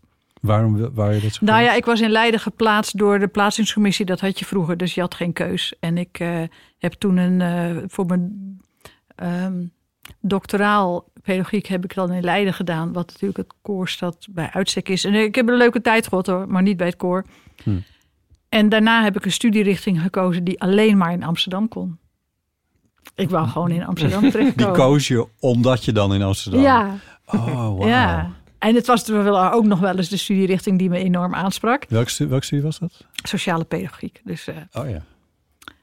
Ja, maar uh, ik, ik moest en zou in Amsterdam terechtkomen. En ja. wa, wa, wa, waarom werd dat zo'n zo'n revelatie daarna alsnog? Ik bedoel, je wilde het al heel erg graag en toch zeg je dat je er ook nog bent herboren. Ja, ik kwam terecht in het grootste, in een enorm kraakpand in de binnenstad van Amsterdam. Oh, en daar ben welke? Ik gewoon het N R C Handelsblad. Oh, gebouw. Aan de, aan de Nieuwe, aan de nieuwe, oude, nieuwe Zijds, ja, ja. ja. Ja, dus uh, de koningin, uh, dat waren mijn overburen. ja, en dat was natuurlijk van, ja, dat was, was een fantastische tijd. Ja. En, en daar ben ik, ik weet ook nog, Peter Giel, ik heb daar ook een film over gemaakt, De Passanten, over dat gebouw. En daar zit onder andere de legendarische Peter Gielen in. En Peter Gielen zegt ook in mijn documentaire, ik ben opnieuw geboren aan de Nieuwe Zijds Voorburghal in Amsterdam. En toen dacht ik, ja, daar heeft hij helemaal gelijk in. Waarom was dat zo'n hergeboren worden dan? Ja, omdat je daar uh, als uh, eenentwintigjarige in een tijd dat... Weet je, mijn... mijn, mijn uh, hoe moet ik dat zeggen? Uh, klinkt misschien een beetje gek, maar toen ik ging studeren... vond mijn moeder dat eigenlijk maar heel erg raar. Überhaupt, studeren. En toen ging ze uiteindelijk toch akkoord... Omdat ze dan dacht van, nou ja, dan kan ze in ieder geval kennis maken met een notaris, arts of uh, advocaat. Want als meisje, en dat is echt niet zo lang geleden, hè? Ik bedoel, d- nee. idioot natuurlijk. Maar ja. als meisje, ja, wat moet je nou gaan werken? Je gaat op een gegeven moment trouwen, kinderen krijgen. Dat is nog mijn voorland geweest. Want nu beginnen de luisteraars onderhand wel uh, te denken te hoe oud ik ben. Uh, ja, van, ja. van eerst ja. geboren. Ja, nou, het valt reuze mee hoor. Ik ben helemaal nog niet zo heel erg oud. Maar nee, het in is... de jaren zestig ben je als zesjarig meisje uit Friesland verhuisd. Ja, dat daarom. Heb ik onthouden. Dus ja, daarom. Dus ja, zit ik, ik zit hier niet als een oude taart. Maar, maar het, zo kort geleden is dat, dat is eigenlijk de boodschap. Het lijkt heel lang geleden, maar het is helemaal niet zo lang geleden. Dat dat werd verwacht van jou als... Dat dat werd verwacht. En ja. toen ik in Amsterdam terecht kwam, in zo'n enorm kraakpand met alle, waar, waar het gezinsbestaan helemaal geen nee. optie werd gevonden. Want je had dat ook helemaal doorleefd zelf, van dit is mijn voorland. Dit, ik ga kinderen krijgen, trouwen met een notaris. Ik wist wel dat dat niet mijn voorland was, maar ik wist niet hoe. Ah, ja. Hoe dat dan moest. Of ja. ik, het is niet eens nou dat ik dat nou zo bewust was. Nee. Maar, maar jij doet heel verbaasd, maar ik hoor ook echo's van jouw eigen leven. Zeker, Botten. Ik doe gespeeld verbaasd. Ik ben journalist die precies, daar schaam ik me allemaal voor. Ja, hoe oud ben jij dan? Ja, precies. Uh, en maar nou, nee, kwam, je, kwam, nee, kwam je uh, in die tijd ook al in Frankrijk bijvoorbeeld? In het, in het krakersbolwerk waar je uiteindelijk... Uh, ja, ik was, uh, ik, ik was... Ik werkte toen... Ik werkte toen... Nee, sorry, ik studeerde. Maar ik deed in... Uh, in alle extra uren, twintig uur per week of zo, deed je toch wel in de actiebeweging in die tijd. Ik in ieder geval. En ik was... Uh, Uh, ik deed de Vrije Keizer. Dus ik maakte opnames voor de radio, de Vrije Keizer. Dus als er een kraak was, zoals het pand Frankrijk... in negentien tweeëntachtig is dat gekraakt. Dan was ik daarbij om daar verslag van te doen. Nou, heb je de kraak van de Trut ook uh, verslag gegeven? Daar was ik niet bij. Ah, ja. Nee, daar ah, ja. was ik niet bij. Ja. Klopt. Maar uh, ja, wel bij. Ja. Als radioverslaggever? Ja, nee, ik snap wat je bedoelt. Nee, daar was ik toen niet bij. Nee, nee, je was er niet bij, maar jij was radioverslaggever. Nee, wel nee, dat was gewoon radio. De Vrije Keizer was gewoon onze piraat. En uh, ja, dat is wel een heel ander verhaal. Maar dan gingen we met één keer in de week met de zender fietste ik door de stad naar ja. uh, de plek waar we dan gingen uitzenden. Ja. Die zender was zo illegaal als wat. En die zat in een plastic zakje, een draagtasje. En dan zette je die neer en dan ging je uitzenden. Maar dan had je dus een microfoon in. Ja, ja, ja, ja. Dan ben je verslaggever. Ja, dat illegaal ja. is of niet. Ja, ja. Ik, ik, ik noemde dat helemaal niet verslaggever. Je was nee. gewoon deel van de beweging. En ja. de een deed dit en ik reed in de grachtenbeurs. En de, de, de, de, um, ja, ik deed van alles. Maar je, je zei dan niet van ik ben een verslaggever. Nee, nee, nee. Je, je, je zit in de actiegroep en ja. alles. Ja, ja, ja, je, ja. Was, uh, je was met de actie bezig. Dus uh, de kraak van Frankrijk heb ik meegemaakt, ja.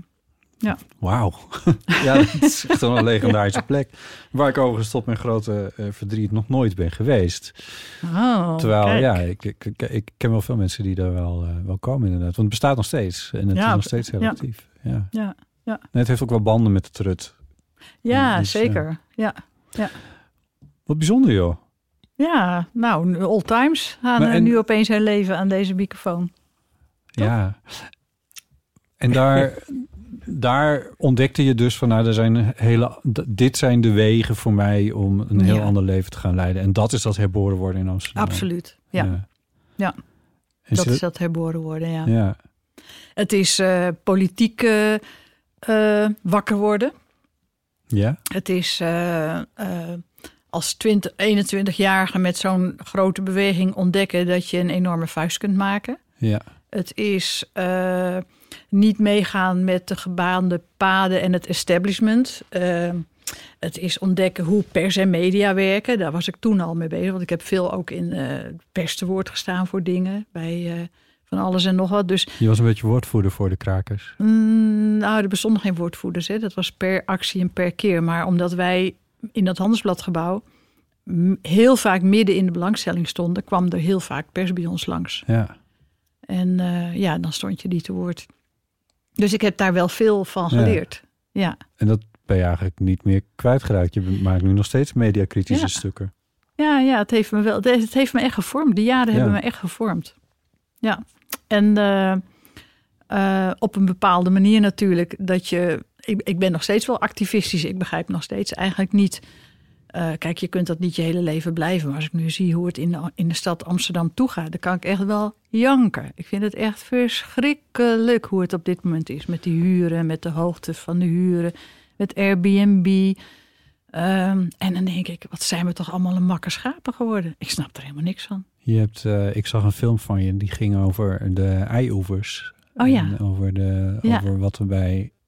in Noord, maar vooral ook aan de zuidoevers van, van Amsterdam... wat daar allemaal gebouwd wordt en hoe dat gaat. Uh, dus rondom uh, de, uh, de Zwijger, zeg ik automatisch. Maar hoe heet dat, dat pakhuis wat daar staat? Uh, bij de, de Jan-Scheverbrug. Ja, Pakhuis de Zwijger. Pakhuis ook. Ja, ja. Dat, ja, ja. Pakhuis de ja. Zwijger natuurlijk. Ja, het is niet een film ja. van mij. Hè. Er is, uh, de, verschillende mensen hebben vijfentwintig jaar lang die ontwikkelingen van die eioevers ja. gefilmd en gevolgd met de camera. Omdat ze wisten, dit gaat gewoon zo'n transformatie worden. Echt een, uh, ja, een, een andere stad. En die hebben dat gewoon in opdracht mede van het uh, Stadsarchief ja. hebben ze dat uh, bijgehouden. Ja, en na vijfentwintig jaar was dat zo'n beetje uitontwikkeld. En heb ik daar een montage van gemaakt. Ja. Dus dat is een beetje het verhaal. Ja, het is fascinerend om te zien. Want ik wist ook niet hoe de houthavens eruit zagen voordat... Want toen woonde ik hier gewoon nog niet, uh, zou ik maar zeggen. En ook de achterkant van het Centraal Station. Wat, waar het altijd over ging. Het achterkant van het Centraal Station. De achterkant van het Centraal Station. Nooit gezien. Ik ken het alleen maar als een soort van uh, tourist trap. Uh, waar, ja, ja, ja. waar met, met, met de pontjes naar, naar Noord. Terwijl... Ja, daar zag ik het toch wel even voorbij komen. Hoe het, hoe het, Zo, hoe het dat was een griebes hoor je zeg. Dat ja. was echt griebes toen. Ja, ja. ja. ja. En Maar jij bevond je dus ook in die rafelranden. Want dat, die, die film laat ook zien van daar wonen de kunstenaars en de mensen. Ja, die... maar heb ik niet zelf dus gefilmd, hè? Nee, nee, nee maar, maar ik was, los van die film. Maar klopt, ik was, uh, ja, ik was uh, uh, onderdeel van die rafelranden ook. Ja. ja. Maar ook onderdeel van, ik bedoel, ik bleef studeren. Ik bleef mijn vrienden in Leiden houden. Ik bleef een marionettentheater doen. Dus ik ben wel... Marionettentheater? Ja, ik heb een tijdje ook een marionettentheater gehad. Ook in onze studietijd. Dat bleef ik allemaal doen om ook contact te houden met de andere wereld. Wist de illustrator van de Volkskrant dat je dat had gedaan? Sorry hoor. Nee. dat, dat is een, een, een voor de hand liggende grap. Nee, dat wist ja. ik niet. Nou ja, goed. Never mind. Ja, ja dus um, uh, ik, ben, ik ben heel lang ook... Uh, ik voel me nog steeds thuis in de rafelranden, eerlijk gezegd. Maar ik voel me ook thuis in... Uh, Ja, in heel andere werelden. Ik heb ook wel altijd dat contact willen blijven houden. Ik heb nooit dat contact willen verliezen. Want in de kraakbeweging waren natuurlijk wel veel mensen... die op een gegeven moment zich daar zo in opsloten... dat ze dat contact ook een beetje verloren. Ja. Met de gewone wereld. De, het burgerbestaan, zeg maar. En dat heb ik nooit uh, geambieerd. Het burgerbestaan. Als je het al zo gaat benoemen... dan ben je er zeker geen onderdeel van. Maar waar zijn nog steeds in mijn hoofd met uh, Marcus Schapen eigenlijk... Um... Hè? Sorry? Met wat zijn, wat zijn we makker schapen geworden, mm. zei je. Daar zit ik nog steeds over na te denken. Ik moet denken aan die column van, ik weet niet hoe zij heet... over de klimaatcrisis en wanneer...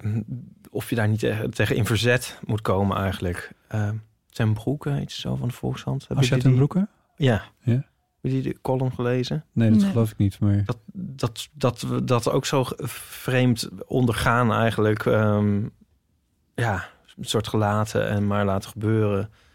Nou snap ik wel. Kijk, de klimaatcrisis is zo wereldwijd en zo groot... dat daar, daar moeten echt alle overheden zich mee voor gaan inspannen. En je kunt wel daar actie tegen voeren of voorvoeren.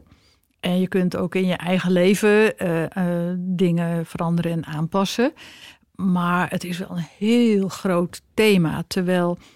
Uh, als je gaat kijken met, ik noem maar wat, Airbnb... en dan heb ik het niet over mensen die een Airbnb-woning uh, hebben... waar ze zelf wonen en waar dan één kamer... daar ken ik ook uh, verschillende, ook vrienden van mij doen dat... waar één kamer dan bestemd is voor logiers of voor gasten... Mm-hmm. die ze ook wegwijs maken in Amsterdam. Nou, dat is hetzelfde als uh, bed and breakfast. Dat, dat is een fantastisch systeem. Maar als je ziet in de Haarlemmerbuurt of zo... Vrienden van mij die in trapportalen wonen... waar inmiddels drie van de, van de zeven, zes woningen... Uh, gewoon een Airbnb uh, ja. zijn. Dat, het holt onze hele stad en de sociale cohesie zo verschrikkelijk uit. Ja. En dan zeg ik van, maar als we nou eens gewoon... of als je nou eens, als je daar last van hebt... of als je weet waar het zit... gewoon een paar keer twee componenten lijm in dat sleutelgat. Dan is heel vervelend voor natuurlijk die toeristen, maar... Um, Dan, dan houdt het op een gegeven moment... Je moet op een gegeven moment moet je toch iets doen. Dingen doen die binnen je vermogen liggen en binnen ja. handbereik liggen. Ja. Om, als een statement of als... En die bewegingen, ja, die... Uh... Dat, dat zou jij gedaan hebben in de tijd Zeker. dat je eenentwintig was. In ja, ja. No, uh, geen, geen twijfel nee, aan. Nee, nee. Wat heb je nu ook van die daden van verzet in je, die je onderneemt? Eigenlijk nu af.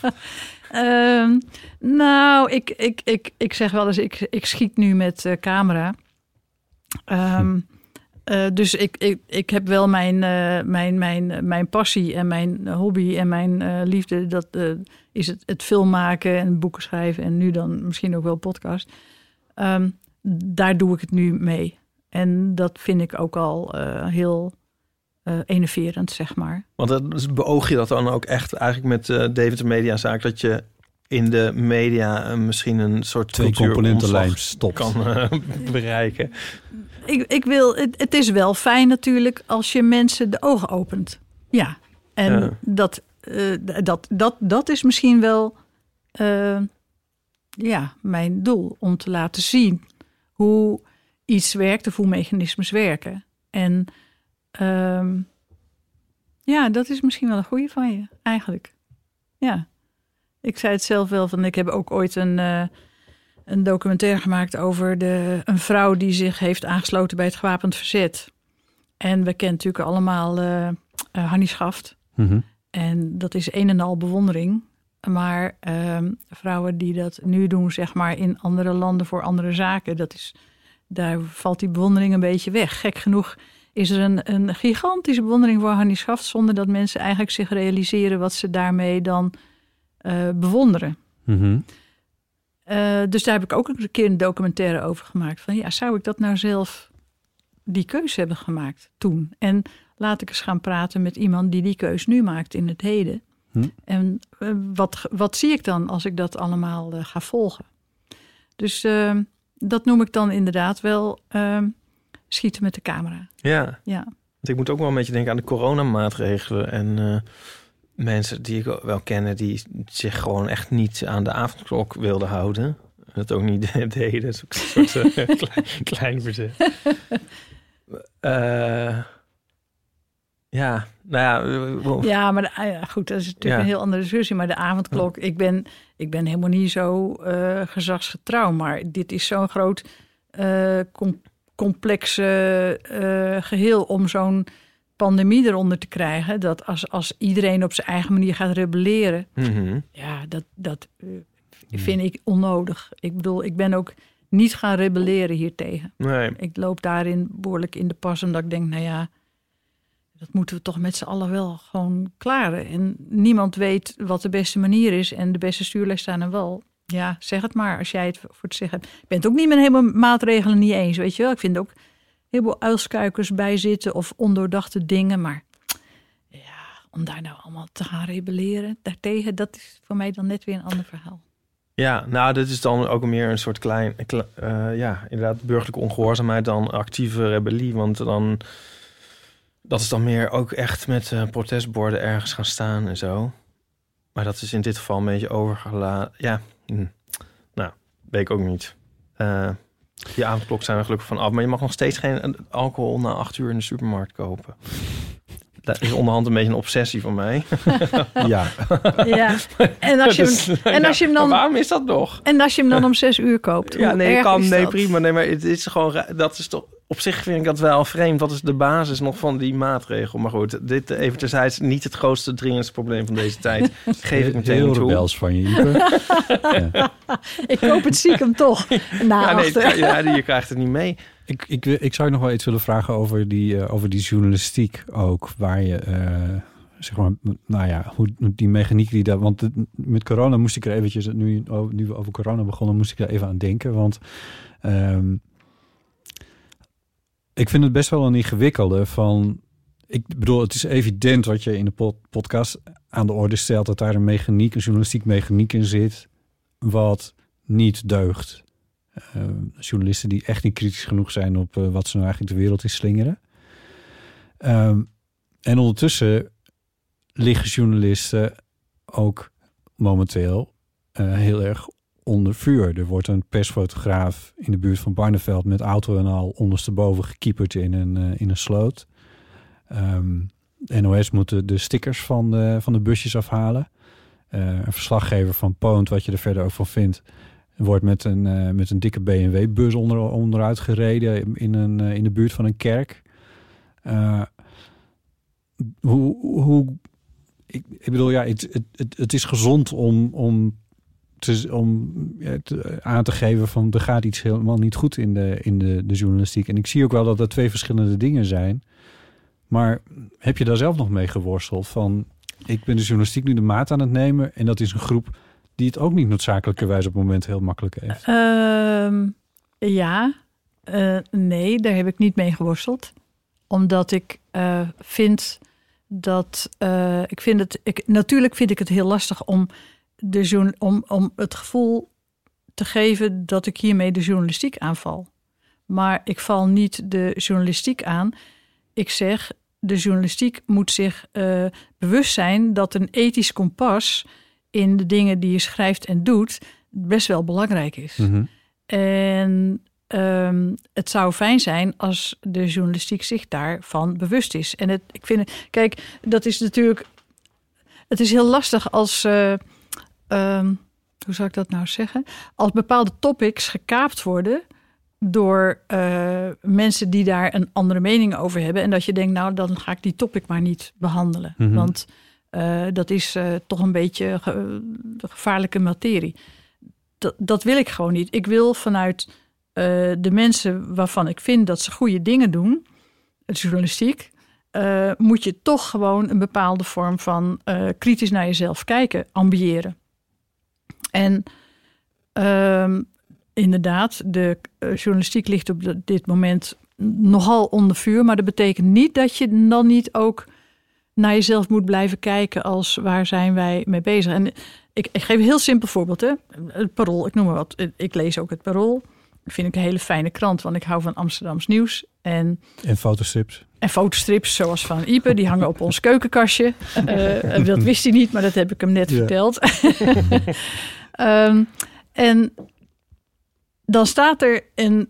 En ik heb bijna elke week wil ik eigenlijk wel een ingezonde brief sturen naar het Parool. Dat doe je natuurlijk allemaal niet. En dan staat er een kop van: in Engeland mogen ze wel op de terrasjes inmiddels zitten. Waarom niet in Nederland? Hmm. Waarom wij niet? En denk ik, dat is zo'n polariserende kop. Waarom zou je niet zeggen: in Engeland mogen ze op terrasjes zitten, nu wij nog? Het is, het is net een subtiel verschil. Ja. Maar wat ik heel vervelend vind aan journalistiek is dat het de polemiek en het, uh, het, het, het spreken in tegenstellingen en het, uh, ook het, het, het aanwakkeren misschien wel van tegenstellingen, dat dat een soort uh, uh, mode, ja, mode, modus vivendi is geworden. Dat, dat is hoe we dat dus doen. Dat je door tegenstellingen uh, uit te vergroten. Ik had, bijna, ik had eigenlijk een uh, voorbeeld van jullie mee willen nemen van en iets wat ik gisteren in de krant zag en dacht van, dat is, dat is nou precies zo'n voorbeeld. Goed, dat hè, van die terrasjes is eigenlijk ook al ja. tekenend genoeg. Ja. Er staat, er staat niet iets, daar mogen ze het, wij willen ook, binnenkort mogen we misschien wel, maar waarom zij wel en wij niet? Hm. Dat is de kop. En, en, en, en daar, daar verzet ik me tegen. Dat vind ik gewoon niet goed. Om altijd maar die tegenstellingen te creëren en de polemiek. Journalistiek en polemiek lijken wel aan elkaar verbonden te zijn. En ik, ik geef heel veel oral history trainingen, interviewtrainingen. Dat, um, en dan, ik heb natuurlijk een bepaalde manier van interviewen. En dan zeg ik ook van, de journalistiek interview is een interview met uh, gekruiste degens. Dus je probeert die ander, je gesprekspartner, de journalist probeert die ander uit zijn tent te lokken, te prikken, te steken, quotes te ontlokken. Um, en bij een oral history interview, waarin je gewoon, is een andere manier van interviewen, daarin wil jij eigenlijk die ander zo mooi mogelijk en zo goed mogelijk tot zijn recht laten komen. En zijn verhaal, of haar verhaal laten vertellen. Daarom noem ik mezelf ook geen journalist. Ik ben gewoon geen journalist. Ik ben niet van die, die gekruiste degens. Nee. En um, daar voel ik me ook gewoon niet in thuis. Dus ik ben echt van, laat mensen gewoon hun eigen verhaal vertellen. Dat is misschien ook een beetje een antwoord op een van de vragen die. Uh... Ja, ja, een eerdere vraag. Ja. ja. Um, ja, en wat jij zei van, doe je nu de journalistiek niet een beetje tekort? Nee, want voor mij is journalistiek is een van de belangrijkste bewakers van uh, onze, uh, onze democratie. Mm-hmm. Maar wie bewaakt de bewakers is natuurlijk altijd een legitieme vraag. En de journalistiek moet zichzelf wel um, ja, blijven bevragen. Ja. Um, en over, uh, ik, ik zal een, een heel ander voorbeeld geven. Er was uh, ook alweer tig jaar geleden uh, een, uh, een, een thai-bokswedstrijd, was, uh, boksweds, uh, kickbokswedstrijden, thai-bokswedstrijden in de Jaap Edehal. En daar zaten een aantal uh, zware figuren. Die hadden de duurste V I P-stoelen uh, uh, natuurlijk vlak bij de ring. En wat gebeurde? Er was een, een Tom Haring was in. Tom Haring is gewoon de, de man die hier de, al die wedstrijden organiseerde. Die liep daar ook rond. En wat gebeurt er? Er zitten er al die V I P'ers die hebben, nou weet ik veel, hoeveel honderd euro's voor een kaartje betaald. En er komt een cameraploeg met een crane. Een crane is zo'n stoel waarin ze op en neer kunnen. En die positioneren ze pal voor die mensen die die V I P-kaarten hebben betaald. En die pikken dat gewoon niet. Die zeggen, hé, hey, wacht eens even. Hoezo moeten jullie daar pal voor ons? We zien helemaal die, die uh, jullie staan helemaal in. Um, en die gingen om mok maken. En ja, die cameraploeg wist, wist natuurlijk niet hoe snel ze daar weg moesten. Want het was niet een hele soepele nee, uh, moment, zeg maar. Dus die zijn heel gauw daar weggegaan. Ja. Maar als je ook maar... Wat, als je daar zeg maar uh, tien gezellige huisvrouwen of vrouwen had gehad. Huisvrouwen moet je mij nou horen. Mm-hmm. Dus, uh, het slechtste woord wat ik nu heb uh, kunnen gebruiken. Als je daar uh, niet, niet tien uh, bodybuilders had gehad, maar tien andere mensen. Dan waren die cameraploeg was daar echt niet weggegaan. Mm. Die meten zich natuurlijk toch een air aan van wij zijn belangrijk en wij gaan dit verslaan. Nou, dat aspect, daar moet je ook een beetje mee oppassen in. Uh, je, je moet je respect blijven houden voor de mensen die in diezelfde situatie zitten. En als journalist ben je gewoon niet boven... Je bent niet God, je bent niet boven de partijen verheven. Ook ja. al heb je dat gevoel wel. Nou, dat wou ik erover zeggen. Dit is heel grappig. Dit, ja, het is altijd leuk als er... Um, niet dat er nou dagelijks gebeurt. Maar je moet eens vragen aan mensen die wel eens thuis gefilmd zijn... Dan gaat er altijd zo'n beerput open. Oh, als er een cameraploeg over de vloer is geweest, bedoel je? Ja, de tv-ploeg wilde dan altijd van... Ja, het zou leuk zijn als het bureau aan het raam zou staan. En zo, en dan moet je alles verbouwen en zo. Dat ja. is het maar goed. Nou, ja, kijk, dat, ja, dat, dat kan, is ja, het, jawel, het kan maar, natuurlijk wel. Maar als je dat... Uh, ik zorg ervoor, als ik dat met mijn ploeg heb, dat daarna... alles precies op dezelfde plek terugstaat, dat de ijskast weer aangaat, dat weet je dat je je bent wel te gast bij iemand. Daar moet je ja. rekening mee houden. En, ja. en en proleterig gedrag moet je daarin gewoon je verpest het dan voor journalisten na je. Ja. ja. Ja. Of voor cameraploegen na je. Maar je hebt natuurlijk ook wel heel veel verschillende soorten journalistiek die misschien onderhand een beetje zo op één hoop uh, gegooid. Ja, zijn. We willen toch geen onderscheid maken nu al te veel, dat wel. Huh? Wil jij nu onderscheid gaan maken in al die verschillende journalistieke... Nou, uh, wil ik... Hoe bedoel je? Nou ja, het, ja, het bestaat. Maar nou, het maakt ook niet zoveel uit, maar... Um, ja, je hebt... Uh, heel zware onderzoeksjournalistiek en je ja, hebt uh, ja, politieke ja. analyses en je hebt shownieuws, zeg maar. Ja, maar waar we het nu over hebben ja. is de actualiteitenjournalistiek. Ja. Onderzoeksjournalistiek is natuurlijk weer een heel ander verhaal. Die zijn ook veel minder op straat uh, bezig, maar de actualiteitenjournalistiek, ja. dat, dat is natuurlijk een beetje waar we het dan ja. over hebben. Ja. Willem Engel op, in uh, op één, zullen we maar zeggen. Ja, ja, ja. en de kranten en uh, ja. Ja, zou de N O S niet ook gewoon, uh, nu kijk ik naar Botten, uh, gewoon eens wat droger weer eens moeten worden? Zou dat niet fijn zijn? Het is grappig, ik zat een uh, Medialogica aflevering te kijken, uh, waarin het ging over, um, nou ja, dat gaat natuurlijk over Medialogica en ook over journalistiek heel erg.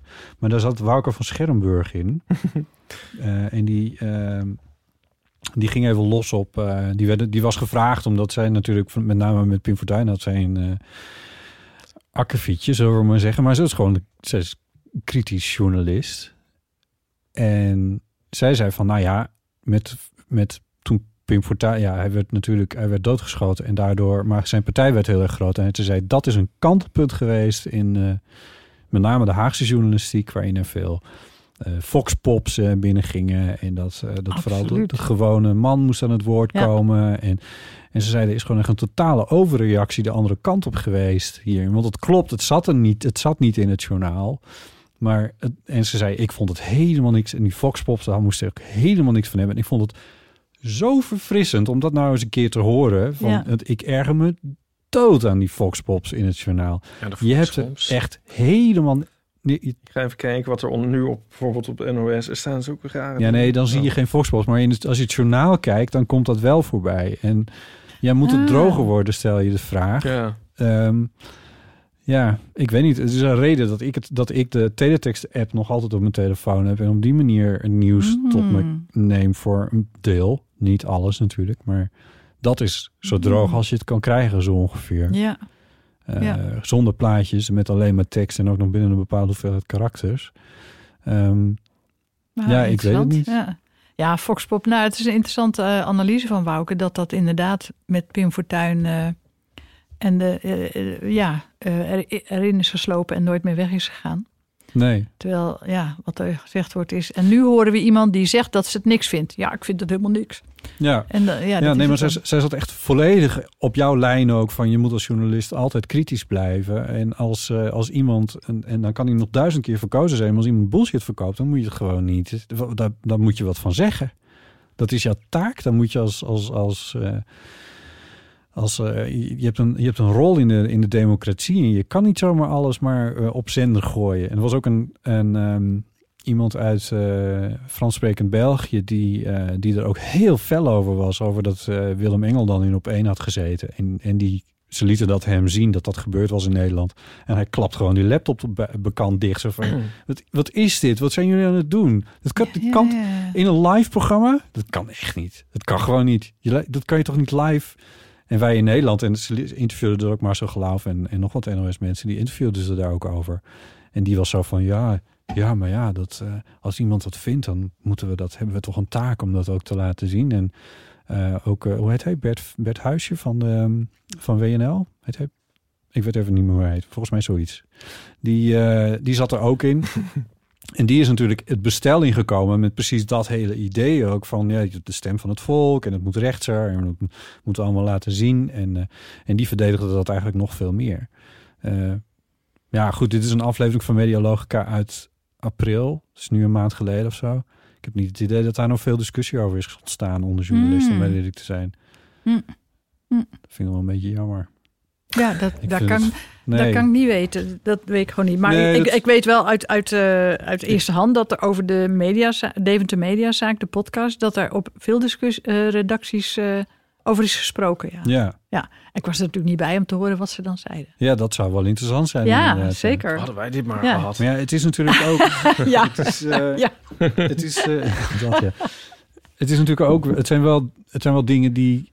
tien, vijftien jaar geleden gebeurde. Dus dat is ook zeg maar een halve generatie journalisten geleden, wat dat betreft. De hoofdredacteuren die zitten soms vijf jaar en dan zijn ze weer verdwenen. Dus dat soort keuzes zijn misschien ook alweer gemaakt door mensen die er nu niet meer zitten. Nee, maar de keuzes zijn, een aantal journalisten zijn nog wel hetzelfde. En jij kunt ja. je als journalist nota bene ook nog herinneren, want jij zegt ook niet voor niks dat je in die periode... Nee, klopt. Ik, ik werkte bij, bij de... uh, Radio één-redactie uh, ja. toen ter tijd. Ja. Ja. En ik vond, ik, vond het, ik vond die hele... hele kwestie totaal oninteressant. Het is een weduwe vermoord, is iemand die is met D N A. Zijn ze daar nu mee bezig om dat uit te vinden wie dat dan was? Nee, dat was volgens mij was dat toen nog niet zo ver. Was het, wanneer was dat? dat hij, tweeduizend vier. Die, ja, dus dat wisten we al. Dat ja. die D N A, ja, ja, dat ja. Wisten de, we al. Dus dat... Ja, maar toen gebeurde, toen was die, die, die, toen gingen ze dat mes opgraven en ik weet nog dat er live op zender werd daarna geschakeld en zo. Ja. En dat ik echt zat van, wat de, wat de ah, fuck zijn jullie aan het doen? Dat dacht je toen ook al. Ja, ik snap dat gewoon niet. Ja, maar het is ja, niet ja. zo. Ik bedoel, voordat, voordat ik ga niet mijn eigen straatjes schoon zitten vegen. Want ik heb er ook niet genoeg weerstand tegen geboden. Zo van, uh, haal dit van de zender af of zo, weet ik veel. Ja, dat is je positie dan ook niet. Maar nee, maar precies. Dat is het... natuurlijk elke keer het probleem. Het, het, het, de mensen die die reportage maken, die moeten daar op dat moment over nadenken. Ja, en niet alle mensen daaromheen. Waren dat. Ja. Als ik me goed herinner. En er stond een verslaggever van de N O S bij. Ja, klopt. En, ik, uh, en, die, uh, en die kwam dan, uh, die, die brak dan in in onze programmering om te vertellen dat dat dan inderdaad. Ja, dat weet... Ik had jou moeten interviewen. Nou, nou ja, dat is natuurlijk wel een leuk details, verhaal. Details ja. weet ik daar ook niet meer van. Nee, maar, zo, maar zo zijn, dat, dat zijn natuurlijk ook wel de smakelijke details. Maar dat ja. hoor je ook in de podcast. Dat, dat wordt ook uitgebreid beschreven. Ja. Dat, dat stukje van die. Uh, Dat opgraven of dat... Ja, ja klopt. Dat, oh ja, dat is uh, Lex, van het mis. Um, Rundekamp uh, verhaal was dat toch? Ja. ja, ja, ja. Dat is ook een bijzonder... Nou, luister deze podcast mensen, want het is echt fascinerend. Die dynamiek. Hey, over het mag wel wat droger gesproken. Hoe vinden jullie de wijn? Hij mag wel wat droger. Hij is niet echt droog, hè? Nee. Is... nee. Ik vind hem aan de zoete ja, kant eigenlijk. Pak suiker vind ik het. Ja. Uh, nou, nou ja. heb ik... Uh, twee jaar geleden hebben we in Hongarije... Uh, Tokaj, Tokaj wijn gehaald. En dat is uh, inderdaad uh, dro- uh, geen droge wijn, maar zoete wijn. En toen dacht ik wel, waarom heb ik eigenlijk veertig jaar lang droge wijn gedronken? Het is echt heerlijk. Oh. Ja, nee, serieus. Dat, uh, een je, soort Calvinisme wat er dan weer in was ja, geslopen. Nou ja, precies. Of, uh, weet je wel, op een gegeven moment drink je wat je drinkt... en dan ga je helemaal niet meer eens uh, na, na tien jaar het weer... Het mag eens, niet lekker zijn. Nee, het is wel goed om elke tien jaar of elk vijf jaar... of elk jaar even heel andere smaken te proeven... om te kijken of je dat inmiddels ja. misschien ook wel lekker vindt. Ja. Dat is helemaal ja, geen ja. slecht idee. Nee. Ik dus, ben uh, nou wel benieuwd naar die, die wijn van twaalfhonderd euro van de Gal en Gal... maar als dit een uh, voorproefje is... Het is eigenlijk zo'n vloeibaar, vloeibaar suikerklont die je dan krijgt. Nou. Nee, ik weet het niet. Maar nou ja, nee, ik ben nog niet helemaal uh, om. Maar dit even terzijde. We hebben ook nog een vraag van Paulien en Chris. Ja, dat is misschien wel leuk. Die Gooi is ook, even erin. Paulien Cornelissen, dat is, die zit met enige regelmaat ook in onze show. Maar die, dat is ongeveer de podcastmaker der podcastmakers. Uh, en uh, Chris Baarjema, ook de podcastmaker der podcastmaker. Ipe, ga je het even zeggen? Wat? Oh, Chris Baarjema. Man met de microfoon. En die, en die, heeft, die hebben een vraag ingesproken, beiden, aan jou. Okay. Hallo, Botte, Ipe en Annegriet. Hier Hallo. Is Paulien en... En Chris. Wij hebben een vraag voor Annegriet. Nee, eerst willen we nog zeggen hoezeer we hebben genoten van de podcast. Dankjewel, Annegriet. Heel erg bedankt. We hebben een vraag. Als je met iemand zou mogen ruilen van leven voor drie weken. Dus dat je wel echt een, een goede indruk hebt van hoe dat dan is. We hebben vier keuzes voor je en je moet kiezen. Oh jee. Wil je dan zijn Miss Marple, Prinses Irene, Jason Bourne of Frank van der Linden? Frank van der Linden. Ik ben heel benieuwd. Heel benieuwd. Wie je kiest, Annegriet. En motiveer je antwoord. Oké, okay, daar. Um. Wow. Dus drie weken Miss Marple zijn, drie weken Prinses Irene zijn... Drie weken Jason Bourne zijn? Of drie Jason weken... Bourne zegt mij helemaal niks, joh. Dat, dat is, is misschien dat wel een, een beetje soort James raar. Bond-achtig persoon, oh, filmpersonage. Okay. Of uh, maar dan wat moderner. En dan uh, of Frank van der Linden. Oh, dit is echt heel geestig. Want um, uh, uh, uh, toen ik de podcast luisterde... waarin jullie de Deventer moordzaak uh, beschreven, yeah. uh, behandelden... Yeah. toen uh, werd dat ik was... op een gegeven moment een beetje vergeleken met Miss mm-hmm. Marple... Ja. En dat vond ik werkelijk zo geestige vergelijking. Ik had daar, nou, dat was echt niet in me opgekomen. Maar ik vond het zo'n geestige vergelijking. Dus ik kreeg ook daarna van verschillende mensen... kreeg ik allemaal fotootjes van Miss Marple. Waar ik helemaal niet op lijk. Maar toen dacht ik wel... Oh, yeah. ja. Jouw modus operandi uh, lijkt je ja, dan ja, de modus operandi we, bespraken op. Jullie toen ja. inderdaad van... Iemand die net doet alsof ze uh, uh, zich van geen kwaad bewust is, bij wijze van spreken. Nou, Columbo is natuurlijk, of Columbo yeah. was ook, yeah, is ook destijds zo. zo'n uh, anti-held uh, figuur. Maar uh, Agatha Christie was de eerste met uh, Miss Marple. Dus ik ga, uh, Paulien, ik ga voor Miss Marple. Ik vraag me af hoe die, al, wat, Bourne, Frank van der Linden en? Jason Bourne en uh, Prinses Irene. Oh, Prinses Irene. Ja.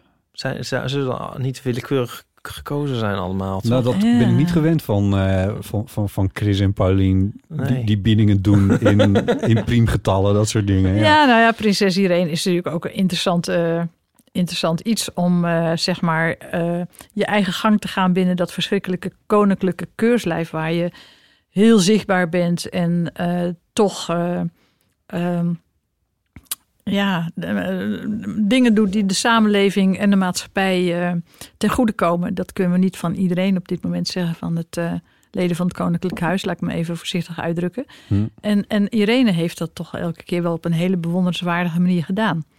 Maar ik kan me daar in zoverre wel in verplaatsen dat ik de haar niet drie weken zou hoeven zijn om dat te begrijpen. Dus dan... Ja, minder interessant.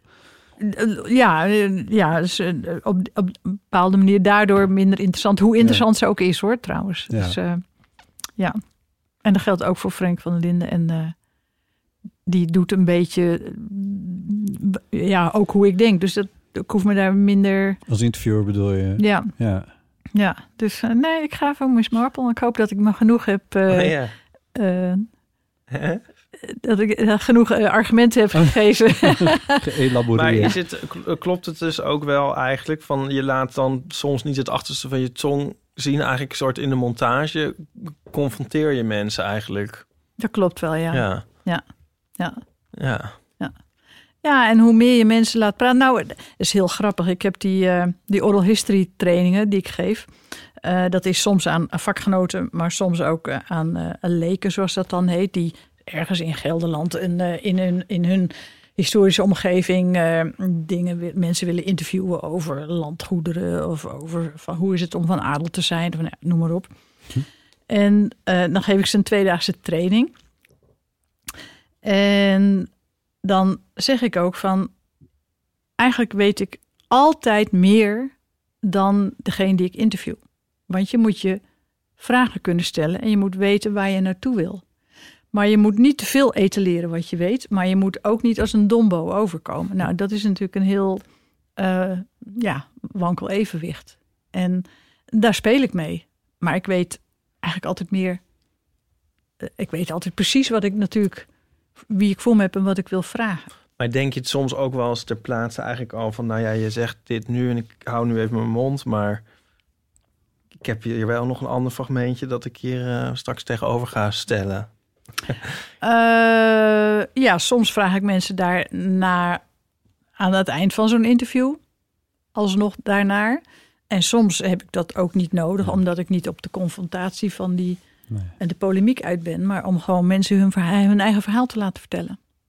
Dit is een trucje dat ik ook wel toepas. Ja. Gewoon ja. de confronterende vraag uitstellen tot het laatst. Omdat je dan weet dat je de sfeer goed houdt. Ja, natuurlijk. ja. En moeilijke vragen ook tot het laatst. Maar ja. kijk, dat is echt... oral history is dan echt dat je in mensen's geheugen gaat duiken... en hun, hun verhalen wil vastleggen. En, en dat was natuurlijk bij deze podcast ietsje minder. Hmm.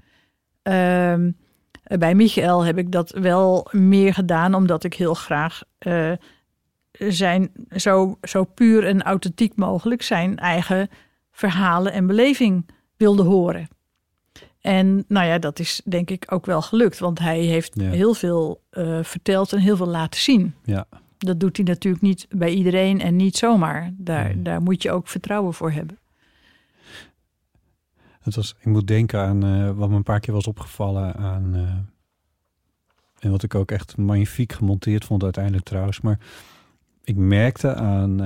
Uh, Mijke, heet ze nou Mijke, de vriendin? Ja. Uh, aan Mijke merkte ik het op een gegeven moment, maar ook aan, uh, aan Michael wel.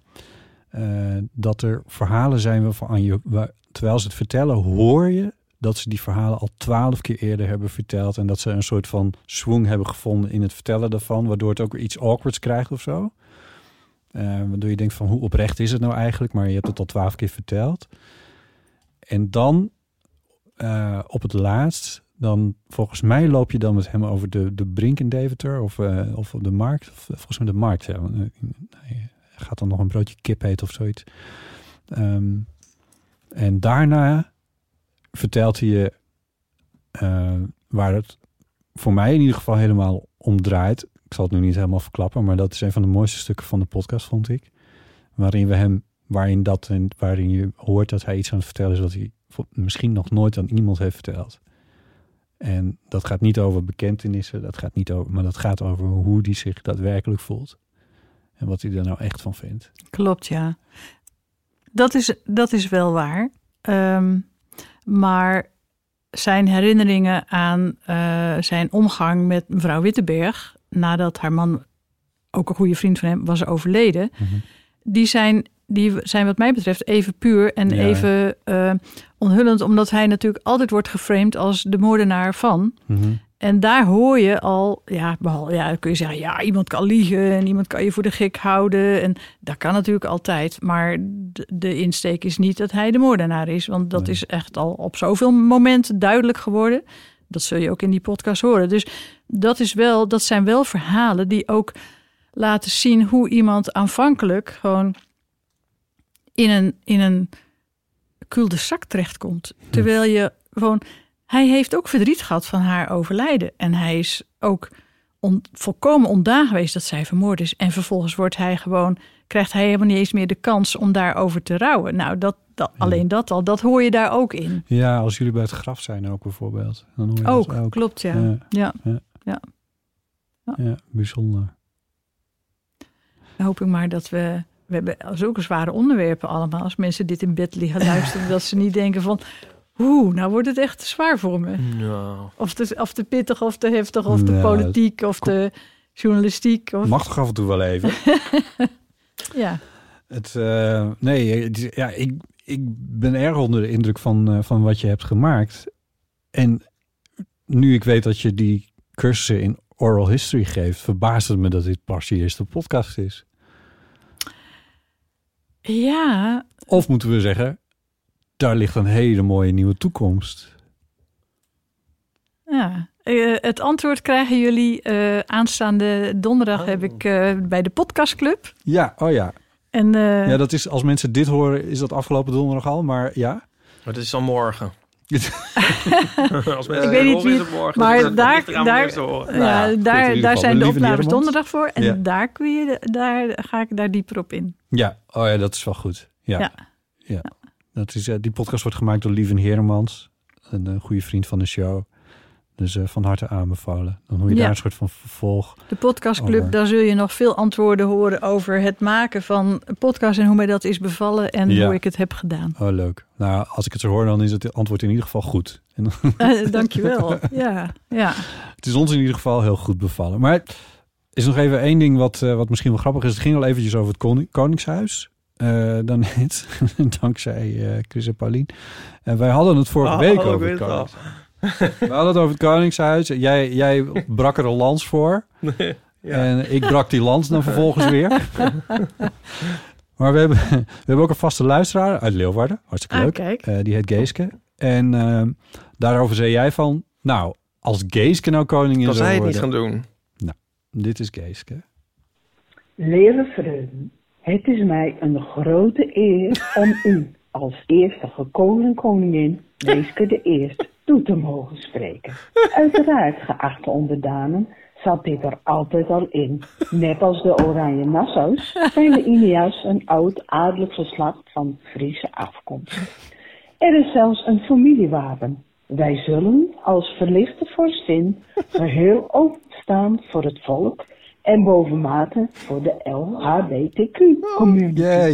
Oh, rest mij nog om het volgende decreet af te kondigen.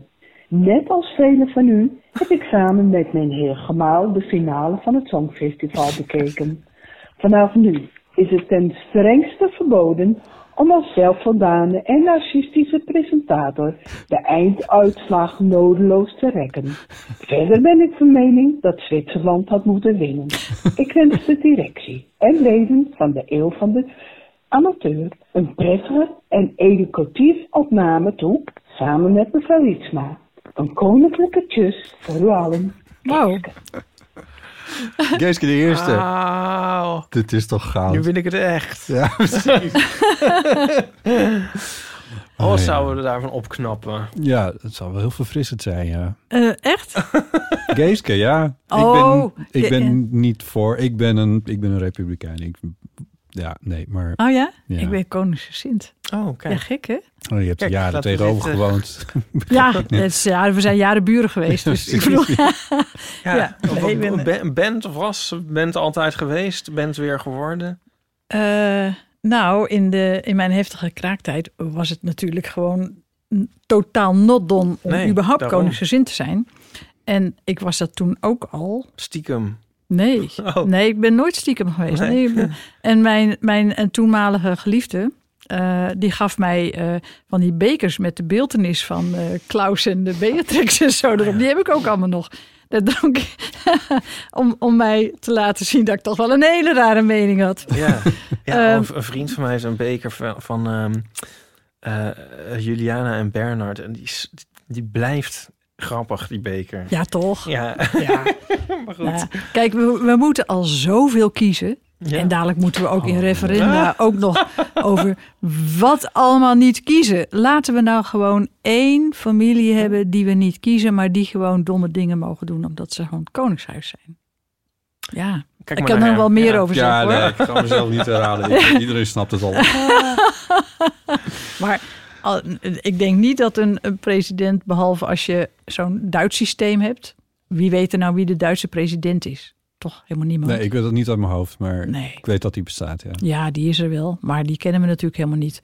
Dus of je moet naar het Amerikaanse systeem... Nou, dat, daar heb ik echt helemaal geen zin in. Stel je voor... Nou goed, dit is een hele discussie over het Koningshuis. Ik, uh, ik, ben, uh, ik ben niet oranje gezind, maar ik ben wel voor een Koningshuis. Hm. Moeten we het nog even over het Songfestival hebben? ja, de, uh, kreeg ik daar ook ongelijk in van je? Uh, n- nee, toch? Nee, weet ik niet. Nou, laten we het daar ook even over hebben, ja. ja, uh, ja nu alles opeens zo my way gaat. Heb je het toevallig gekeken? Ja, ik heb ze al. Ik, ik durf het bijna niet te zeggen. Nou, ik heb ze niet? alle drie gekeken. Dat, dat, mag, dat mag je best. Mag dat gewoon? Natuurlijk. Hij zit er aardig op één lijn. Sterker nog, Ipe is naar de tweede halve finale toe geweest. Ja, in, nee. In de oh, Rotterdam ook nog natuurlijk. Ja. Oh, ja. Jouw stad. Ja. ja. Nou, dat niet hoor. Ik was stik jaloers, ik kan, ik kan niet anders zeggen. Maar goed, maar, ja. maar Botten ja. heeft voor het eerst van zijn leven naar de finale gekeken. Nee, dat is niet waar. En ik weet zeker dat het niet waar is, want toen ik... Uh, Was het niet waar? Toen ik ging stemmen. Oh, ik, uh, dat, ik dacht dat je dat zei. Nee. Je hebt ook nog gestemd? Ik heb ook nog gestemd en toen zag ik dat ik naar hetzelfde telefoonnummer eerder ook al een keer een getalletje had gestuurd in twintig vijftien. Oh. Dus toen heb ik niet alleen gekeken, maar ook gestemd. Oh. Ja. Oh, wauw. Dat ja, dat allemaal okay. nog in je telefoon staat. Die moet je niet ja, kwijtraken. Nou, ik weet, dit is wel bijzonder, maar ja. En heb je nu ook gestemd dus? Ik heb nu ook gestemd. Waar heb je op gestemd? Op Portugal. Oh. Dat vond ik een heel mooi liedje. Dat vond ik ja. echt heel bijzonder. Ja. Ja. ja. Uh, Geeske was voor Zwitserland. Zwitserland, wie was jouw favoriet? Nou, uh, gek genoeg. Uh, misschien wel Finland. Uh, dat vond ik toch wel een ijzersterke nummer eigenlijk. Even nadenken, dat waren dat hier ja, dat wa- ja, ja, ja, ja, terwijl ja. Ik, ik, ik ben niet van de rock hoor, maar ik dacht, dit vind ik, dit vind ik ook nog goed klinken ook. Ik had Finland volgens mij op de tweede oh. plaats staan. In ieder geval Italië. Uh, boven Italië, wat ook een rocknummer was en die uiteindelijk hebben gewonnen. Oh. Die stond niet in mijn lijstje, maar die stond nee, weer wel... Want Paulien, Paulien ja. hebt ons even. Ah, die stond, Italië stond bij Paulien bovenaan. Jee, wat hebben jullie daar veel over gecommuniceerd, zeg. Nou, ja, dat, dat, van, ja, dit is nou, dat, dit, dit het is ook van de ijsberg. Ja, maar dit. dit is wat het Koningshuis ook een beetje doet. Hè? Dat is verbinding. Ja. In een Nederland wat... Ja, je kan de een kan Amalia leuker vinden en de ander Alexia. Ja. Ja. Ja. Ja. Zal ik dan ook even mijn favoriet onthullen? Ja, natuurlijk. Ja, um, nou, mm, ja, ik zou zeggen een soort, soort van gedeelde... eerste plaats tussen IJsland en Frankrijk. Voilà. Ah, oh ja, Frankrijk. Ja, die stond ja. bij mij ook heel... Eigenlijk ja. Frankrijk. Frankrijk ja. had moeten winnen. Ja, ja, Frankrijk had echt moeten winnen, vind ik. Ja. En, um... maar IJsland? Ja, IJsland. Ja. Jee. Dat is tenminste een echt liedje. Met oh. gewoon met synthesizers. Dat was, dat was toch... met gewoon een ja, normaal liedje, liedje met synthesizers. Ja, dat gewoon een echt liedje. Ja, ja, dat nou, Port- ja, vrolijk, met elektronisch. Gewoon, Port- tenminste gewoon met een elektronische beat. Ja, maar dat waren die jongens in die, en meisjes in die, ja. uh, in die sweaters, toch? In die, ja. in die vaalgroene sweaters, ja. ja. Die, uh, die in een hotelkamer ja, zaten. We've got ja. a good thing going. Het maakte niet veel indruk op mij. Nee, maar ja, ik vond het wel grappig in zijn nerdiness, maar verder uh, nee. Ja. En um, daarnaast Azerbeidzjan en Oekraïne. Die heb even, ik niet even, even recent beeld. herkeken. uh, uh, Matahari was dat, Azerbeidzjan. Oh ja. Echt? Matahari. Uh, en de Oekraïne was dat, dat soort etnisch transnummer. Dat maar steeds, uh, ja, dat weet ik. Uh, dat maar steeds, uh, uh, die is uit de Friese diaspora. Ja. Die uh, maar steeds uh, sneller en sneller ging. Mm-hmm. Ja, dat, was, ik vond, dat vond ik wel leuk. Want dat, ik, ik zat met een paar muzikanten ernaar te kijken. Dat was ook wel grappig. Mm, dat is weer heel anders, ja. Ja, hey, hey, modulatie. Hadden we die al gehad? Nee, we hebben nog geen modulatie. Oké, okay, modulatie. Hey, versnelling. Hadden we dat al? Nee, dat hadden we ook nog niet gehad. Dus op die manier ging de discussie, weet je. Dat was ja, eigenlijk ook wel heel anders. grappig. Ja. ja. Maar... Um, Frankrijk, want Frankrijk hadden we nog niet gehoord in de halve finales. Uh, werd een beetje gehyped hier en daar. Waardoor bij mij de verwachtingen nogal hoog waren gestegen. Ook omdat steeds werd gezegd, huh? Edith Piaf, Edith Piaf. Maar ze was echt heel goed. En toen viel het me eigenlijk ja? een beetje tegen. Ja, ja om, om, omdat maar nooit aan het afkraken was naast je. Nee, dat nee? vond ik echt zelf. Oh. Soms vind ik dingen zelf. Oké. Ja. Maar jij had er heel andere ervaringen bij. Ja, ik vond, ik vond het echt heel indrukwekkend mooi. Gewoon echt heel mooi. En oh ja, want jij zei Zwitserland en dat, dat snap ik ook. Um, ik zei niet Zwitserland. Oh, sorry. Nee, uh, Paulien, Zwitser- sorry. Uh, verwar me nee, niet met Geeske Paulien. Zei nee. Zwitserland. Uh, Paulien zei Italië. Uh, maar goed, Zwitserland is dan weer een soort van het liedje dat al de vorige keer al een soort van gewonnen had. Dan moet je, oh, in die ja. zin snap ik soms ook wel dat, dat was iets Spanje, dan... toch? Spanje had echt weer zo'n... Uh... Oh, arcade beladen. Nee, ja, nee. nee, dit was notabene van de schrijver van Arcade. Het was gewoon heel erg arcade-achtig. Nee, ik weet wel wat Zwitserland was, ja. maar... Ja, dat leek er toch gewoon... Maar goed, dus dan kun je niet elke keer weer... Dus nou, in die zin is het ook wel weer goed dat... Maar ik vind het wel ook weer zo raar dat Italië... Bij Italië moest ik nog denken aan... Uh, de, eigenlijk ook aan de Amerikaanse presidentsverkiezingen. Dat ze dan met he, net de verkeerde inzending winnen. Uh, dus eigenlijk elke keer, ik denk van... Uh, hele goede vergelijking. Ik bedacht me laatst van, als de Republikeinen, als die een kandidaat hebben die wel oké okay is, dan verliezen ze. En als ze een, een idioot sturen, dan winnen ze. En dat vond ik nu een beetje met Italië. Mm. Die hadden, de vorige keer hadden ze Mahmoud met Soldi. Ja, dat is gewoon een nummer dat had... Ja, dat had wel twintig keer kunnen winnen. Maar toen was het Duncan Lawrence. En nu komen ze hiermee. En nu winnen ze. Dat vond ik jammer. Oké. Okay. Ja, wat moeten we hierop zeggen? Hebben ze cocaïne gebruikt? Nee, ik kreeg een filmpje doorgestuurd van iemand die aan de hand van uh, de, het laatste avondmaal van Da Vinci, een, een, een kunsthistorica, die het perspectief van het laatste avondmaal vergeleek met uh, het, de, het shots van de tafel. Van, en uh, daaruit wist te concluderen... Uh, dat of Jezus cocaïne had gebruikt, of niemand heeft cocaïne ja. gebruikt. Of ze ja. een glas hadden laten ja. vallen. Ja, ja. En, um, het wijnglas. Misschien kunnen de Weisenbergjes nog ja. eens een handschrift... En er is een dru- uh, ze hebben een drugstest ja. gedaan, hè? Oh, hebben ze een drugstest ja, gedaan? Oh, ja, en uh, die ver, was negatief. Dat, ja. een drug, dat, een, dat een rockband wordt afgerekend op drugsgebruik. Ja, ja. maar ik, ja. alle ja. achtergrondinformatie die ik erover hoorde, die sprak me ook niet zo aan. Ze hebben ook een nummer nog de tekst veranderd, omdat het uh, heftig was. Dat vind ik ook niet zo rock'n'roll. Nee. Um, ja, en iemand zei van, ja, ze, um, maar goed, je had ook nog Finland. Maar als je dus een, een rocknummer hebt en er is verder bijna geen rock, dan gaan alle rockstemmen gaan naar dat ene nummer. Terwijl alle... Maar ik wist niet dat er überhaupt rockers naar het Songfestival keken. Dus dat vond ik wel verrassend. Nee, dat snap ik ook. Ja, maar er zitten heel veel mensen, nee. heel veel chagrijnige mannen mee te kijken. En die denken, oh, nou, dan ga ik, daar, dan ga ik daarop stemmen. Oh ja. Zou het niet eerder zijn omdat, uh, uh, omdat het een beetje doet denken aan... Uh, grote parties die allemaal al een jaar lang niet mogen. En dan, kijk, die, al, die, al die flatnummers, zoals ik dat noem. Flat, flat in de zin van een beetje... Ja, ja dat, dat is het duizend in een dozijn. Ook Mata Hari, een beetje toch wel. Maar zo'n nou, rocknummer in dozijn, is... Maar er zijn, op die avond zijn er wel meerdere in dat genre. En daardoor komt, steekt het niet zo uit. En dat is denk ik een nadeel daarvan, inderdaad. Ja. En dan ja. als mensen al een jaar lang niet naar festivals zijn geweest. Ja. Dat zag je wel. Dat, dat het publiek in de zaal was ja. echt uh, heel enthousiast. Dus dat ja. heeft toch misschien wel een festivalgehalte. Ja, zou kunnen. Ja. Ja. ja, ja. Ik moet zeggen, bij de halve finale waar ik was, was, was het publiek ook inderdaad heel enthousiast over Finland op mijn... Uh, lichte verbazing. Ja, dat, dat, dat zou je toch niet inschatten zo? Nee, nee, ik dacht nee. ook van ze durven ik wel. Maar dat vandaan kwam. Ja. Um, ja. ja, dat is dus een andere verklaring. Dus, uh, ja. Er is iets met verlangen naar uh, iets heftigs. Ja. Want dat is nou niet echt de zaal doorsnee die je zult tegenkomen op uh, heftige rockfestivals, uh, Nee, toch? Dat denk ik eigenlijk ook niet. Dus er is iets anders ja, gebeurd. Er is iets aan de hand, ja. Misschien willen mensen gewoon weer gitaren. Oh, hou oh, oh god. Uh, we gaan nog voor. eventjes heel snel naar... Um, nee, gewoon echt? oh, ja. echt? We hebben ook twee reactietjes over de E S F. Ja, over reactietjes noem ik het nu, omdat het ook maar heel kort is.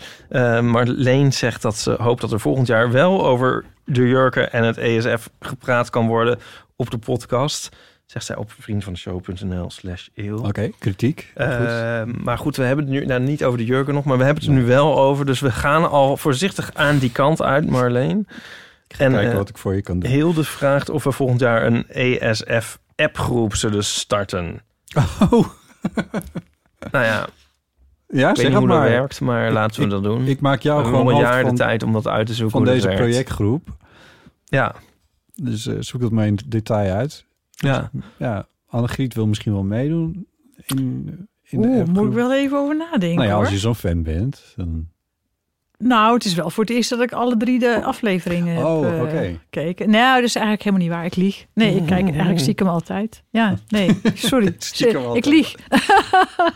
ja, hadden volgens mij, ik kijk altijd. Nou? vijf komma twee miljoen mensen naar gekeken in Nederland. Zoiets was het. In ik meen dat getal oh, ja? onthouden. Ja, Ipe, weet jij dat? Nee. nee ik niet. Ja, zoiets was het. Dus dat is wel echt substantieel. Dat, dat is echt voetbalwedstrijd. Ja. Uh, uh, ja. Getallen zijn dat. Ja. ja. Ik ga me er ook uh, gewoon niet meer voor schamen. Ik vond gewoon... Nee, dat zou ik uh, zeker niet doen. Nou ja, het duurt altijd wel lang. Het was wel heel veel flitswerk. En flits en... Flits? Och, dat laatste ja. uur was echt een bezoeking. Oh, nee. Duurde maar en dat duurde maar. Dat is de hele... Dat is de hele... Dat is dus de hele pointe. Nou ja, de hele douze pointe. Ik snap ervan. het. Ik snap het. Ik snap het wel. Duurt het nog veel langer. Ja. Ik vind het juist elke keer denken van, oh, wat gaat het opeens allemaal hard? Het gaat zo hard nu opeens. Vroeger ging elk land ging al, alle punten helemaal uitspreken. Ja. Nee, daar zijn we godzijdank oh, van heerlijk. Alsof de tijd leek stil te staan. Maar als je gewoon een half uur later begint met kijken, wat wij hebben gedaan, dan kun je soms doorspoelen. Wij hebben Matahari doorgespoeld. Oh. Want we dachten, nou... Dit... Ik ben even sprakeloos. Wow. En Zwitserland ook. Het is echt een openbaring voor mij. Zwitserland ook. Nee, je mag niet in de appgroep. Sorry. Oh, ja, nou, dit is, dit is natuurlijk een ontboezeming die ik uh, niet elke dag moet doen. Maar ja, we hebben Matahari, de, zeker de tweede keer, de eerste keer ook al gezien. Daar kwam ik echt niet doorheen. Oh, nee, oh, ja. Half uurtje later gaan kijken en dan kun je vervelende dingen doorspoelen. Ik vond het uh, Duitsland, dat vond ik wel het dieptepunt. Oh, dat was voor mij een hele goeie. Ja, kijk, daarom is het zo leuk om al die verschillende nummers te horen, toch? Ja, ja. Oh, wat was het erg. Ja. En het is natuurlijk het leukste om met andere mensen samen te kijken. Dan kun je lekker ja. afzeiken, roddelen en uh, roepen ja. dat het niks is. Of juist heel interessant. Ik zit erover te denken om het nog eens terug te gaan kijken ook. De hele drieënhalf uur? Ja. Nou, die puntstelling kan je dan natuurlijk dan wel doorspoelen. Ja. ja. Oh. Wij zagen die... Uh, is misschien wel... Is dat grappig? Of is dat creepy? Uh, nee, dat kun je maar gewoon zeggen, toch? Die, die uh, Sietse Bakker, dat is de, de, de big man van het uh, Songfestival... die zag ik gisteren op de geitenboerderij in het Amsterdamse bos. Was hij aan het uitrusten? Nou, we hadden nog een soort uh, verwarring daarover, want um, uh, Donnie... een vriend van mij, die zei, had het heten over dat Gerbrand Bakker het organiseerde. En Gerbrand Bakker, de schrijver, die is een keertje ook bij ons te gast geweest. En ik dacht, hey, waar heb je het toch over? Maar je had Gerben Bakker en je had Sietse Bakker. En Sietse Bakker was echt de, de big man. Ja. Um, want toen, gisteren waren we dus op de geitenboerderij en zeiden, ja, Gerbrand Bakker. En toen dacht ik, hè, Gerbrand, toen dacht ik alweer van, is dat nou weer? Maar nee, het was Sietse Bakker. Um, ja. Dus wat doet hij na, een, na zo'n show neergezet te hebben? Hij gaat naar de geitenboerderij. Hij gaat naar ja. de geitenboerderij. Het is ja. wel heel schattig. Maar we waren te verlegen om hem lastig te vallen. En we dachten ook van, nou ja, hij is er nu wel even klaar mee. Dus we laten hem maar oh ja. Had je met de iets geiten. tegen hem willen zeggen? Nou, dat het, dat het een fantastische show was natuurlijk. Ja, ik was van de... Uh, wederom van de, hoe het technisch uitgevoerd werd, was ik ook wel weer echt, echt enorm onder de indruk. Ja, ongelooflijk. Ja, we hadden, ja. Het, we hadden het er al een keer, in, toen Ipe naar de halve finale was geweest, hadden we het al even over. Uh, van hoe, hoe ongelooflijk knap ze dat hebben gedaan ja. in, uh, in Ahoy en uh, met die technieken. Ja. Dat, ik hoop echt dat ze daar een uh, soort making-of van hebben gedraaid, want het... Ja, het dat was zou fantastisch. Ik echt super interessante televisie vinden. Nou, wat ik uh, zei van... Ik, ik heb hier met een Koerdische uh, vrouw een, een, een jaar veel opgetrokken. Een rondgereisd. Die, kwam, die had tien jaar in de bergen gewoond van Koerdistan. En was hier allerlei... Nou goed, dat is een uh, documentaire van mij. En toen ik af en toe met haar rondreed door Nederland... om haar even lucht te geven...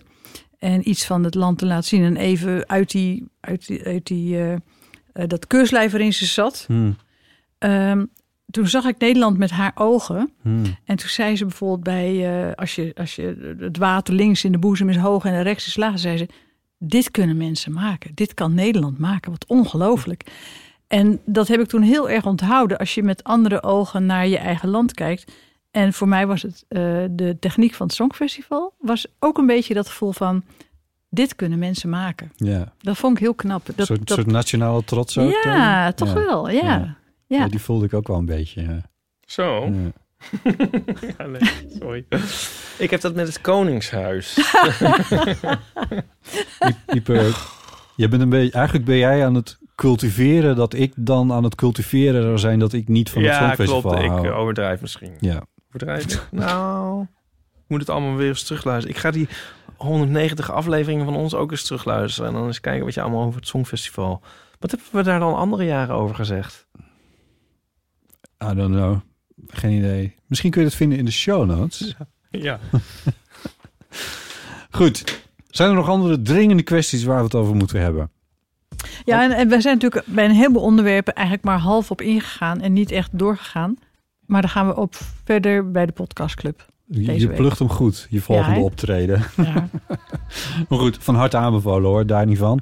Uh, de pot, dat is ook voor de, lieven, hè? Dat is ook voor lieven, ja. Uh, Ipe, uh, waren er nog andere dingen op jouw lijstje?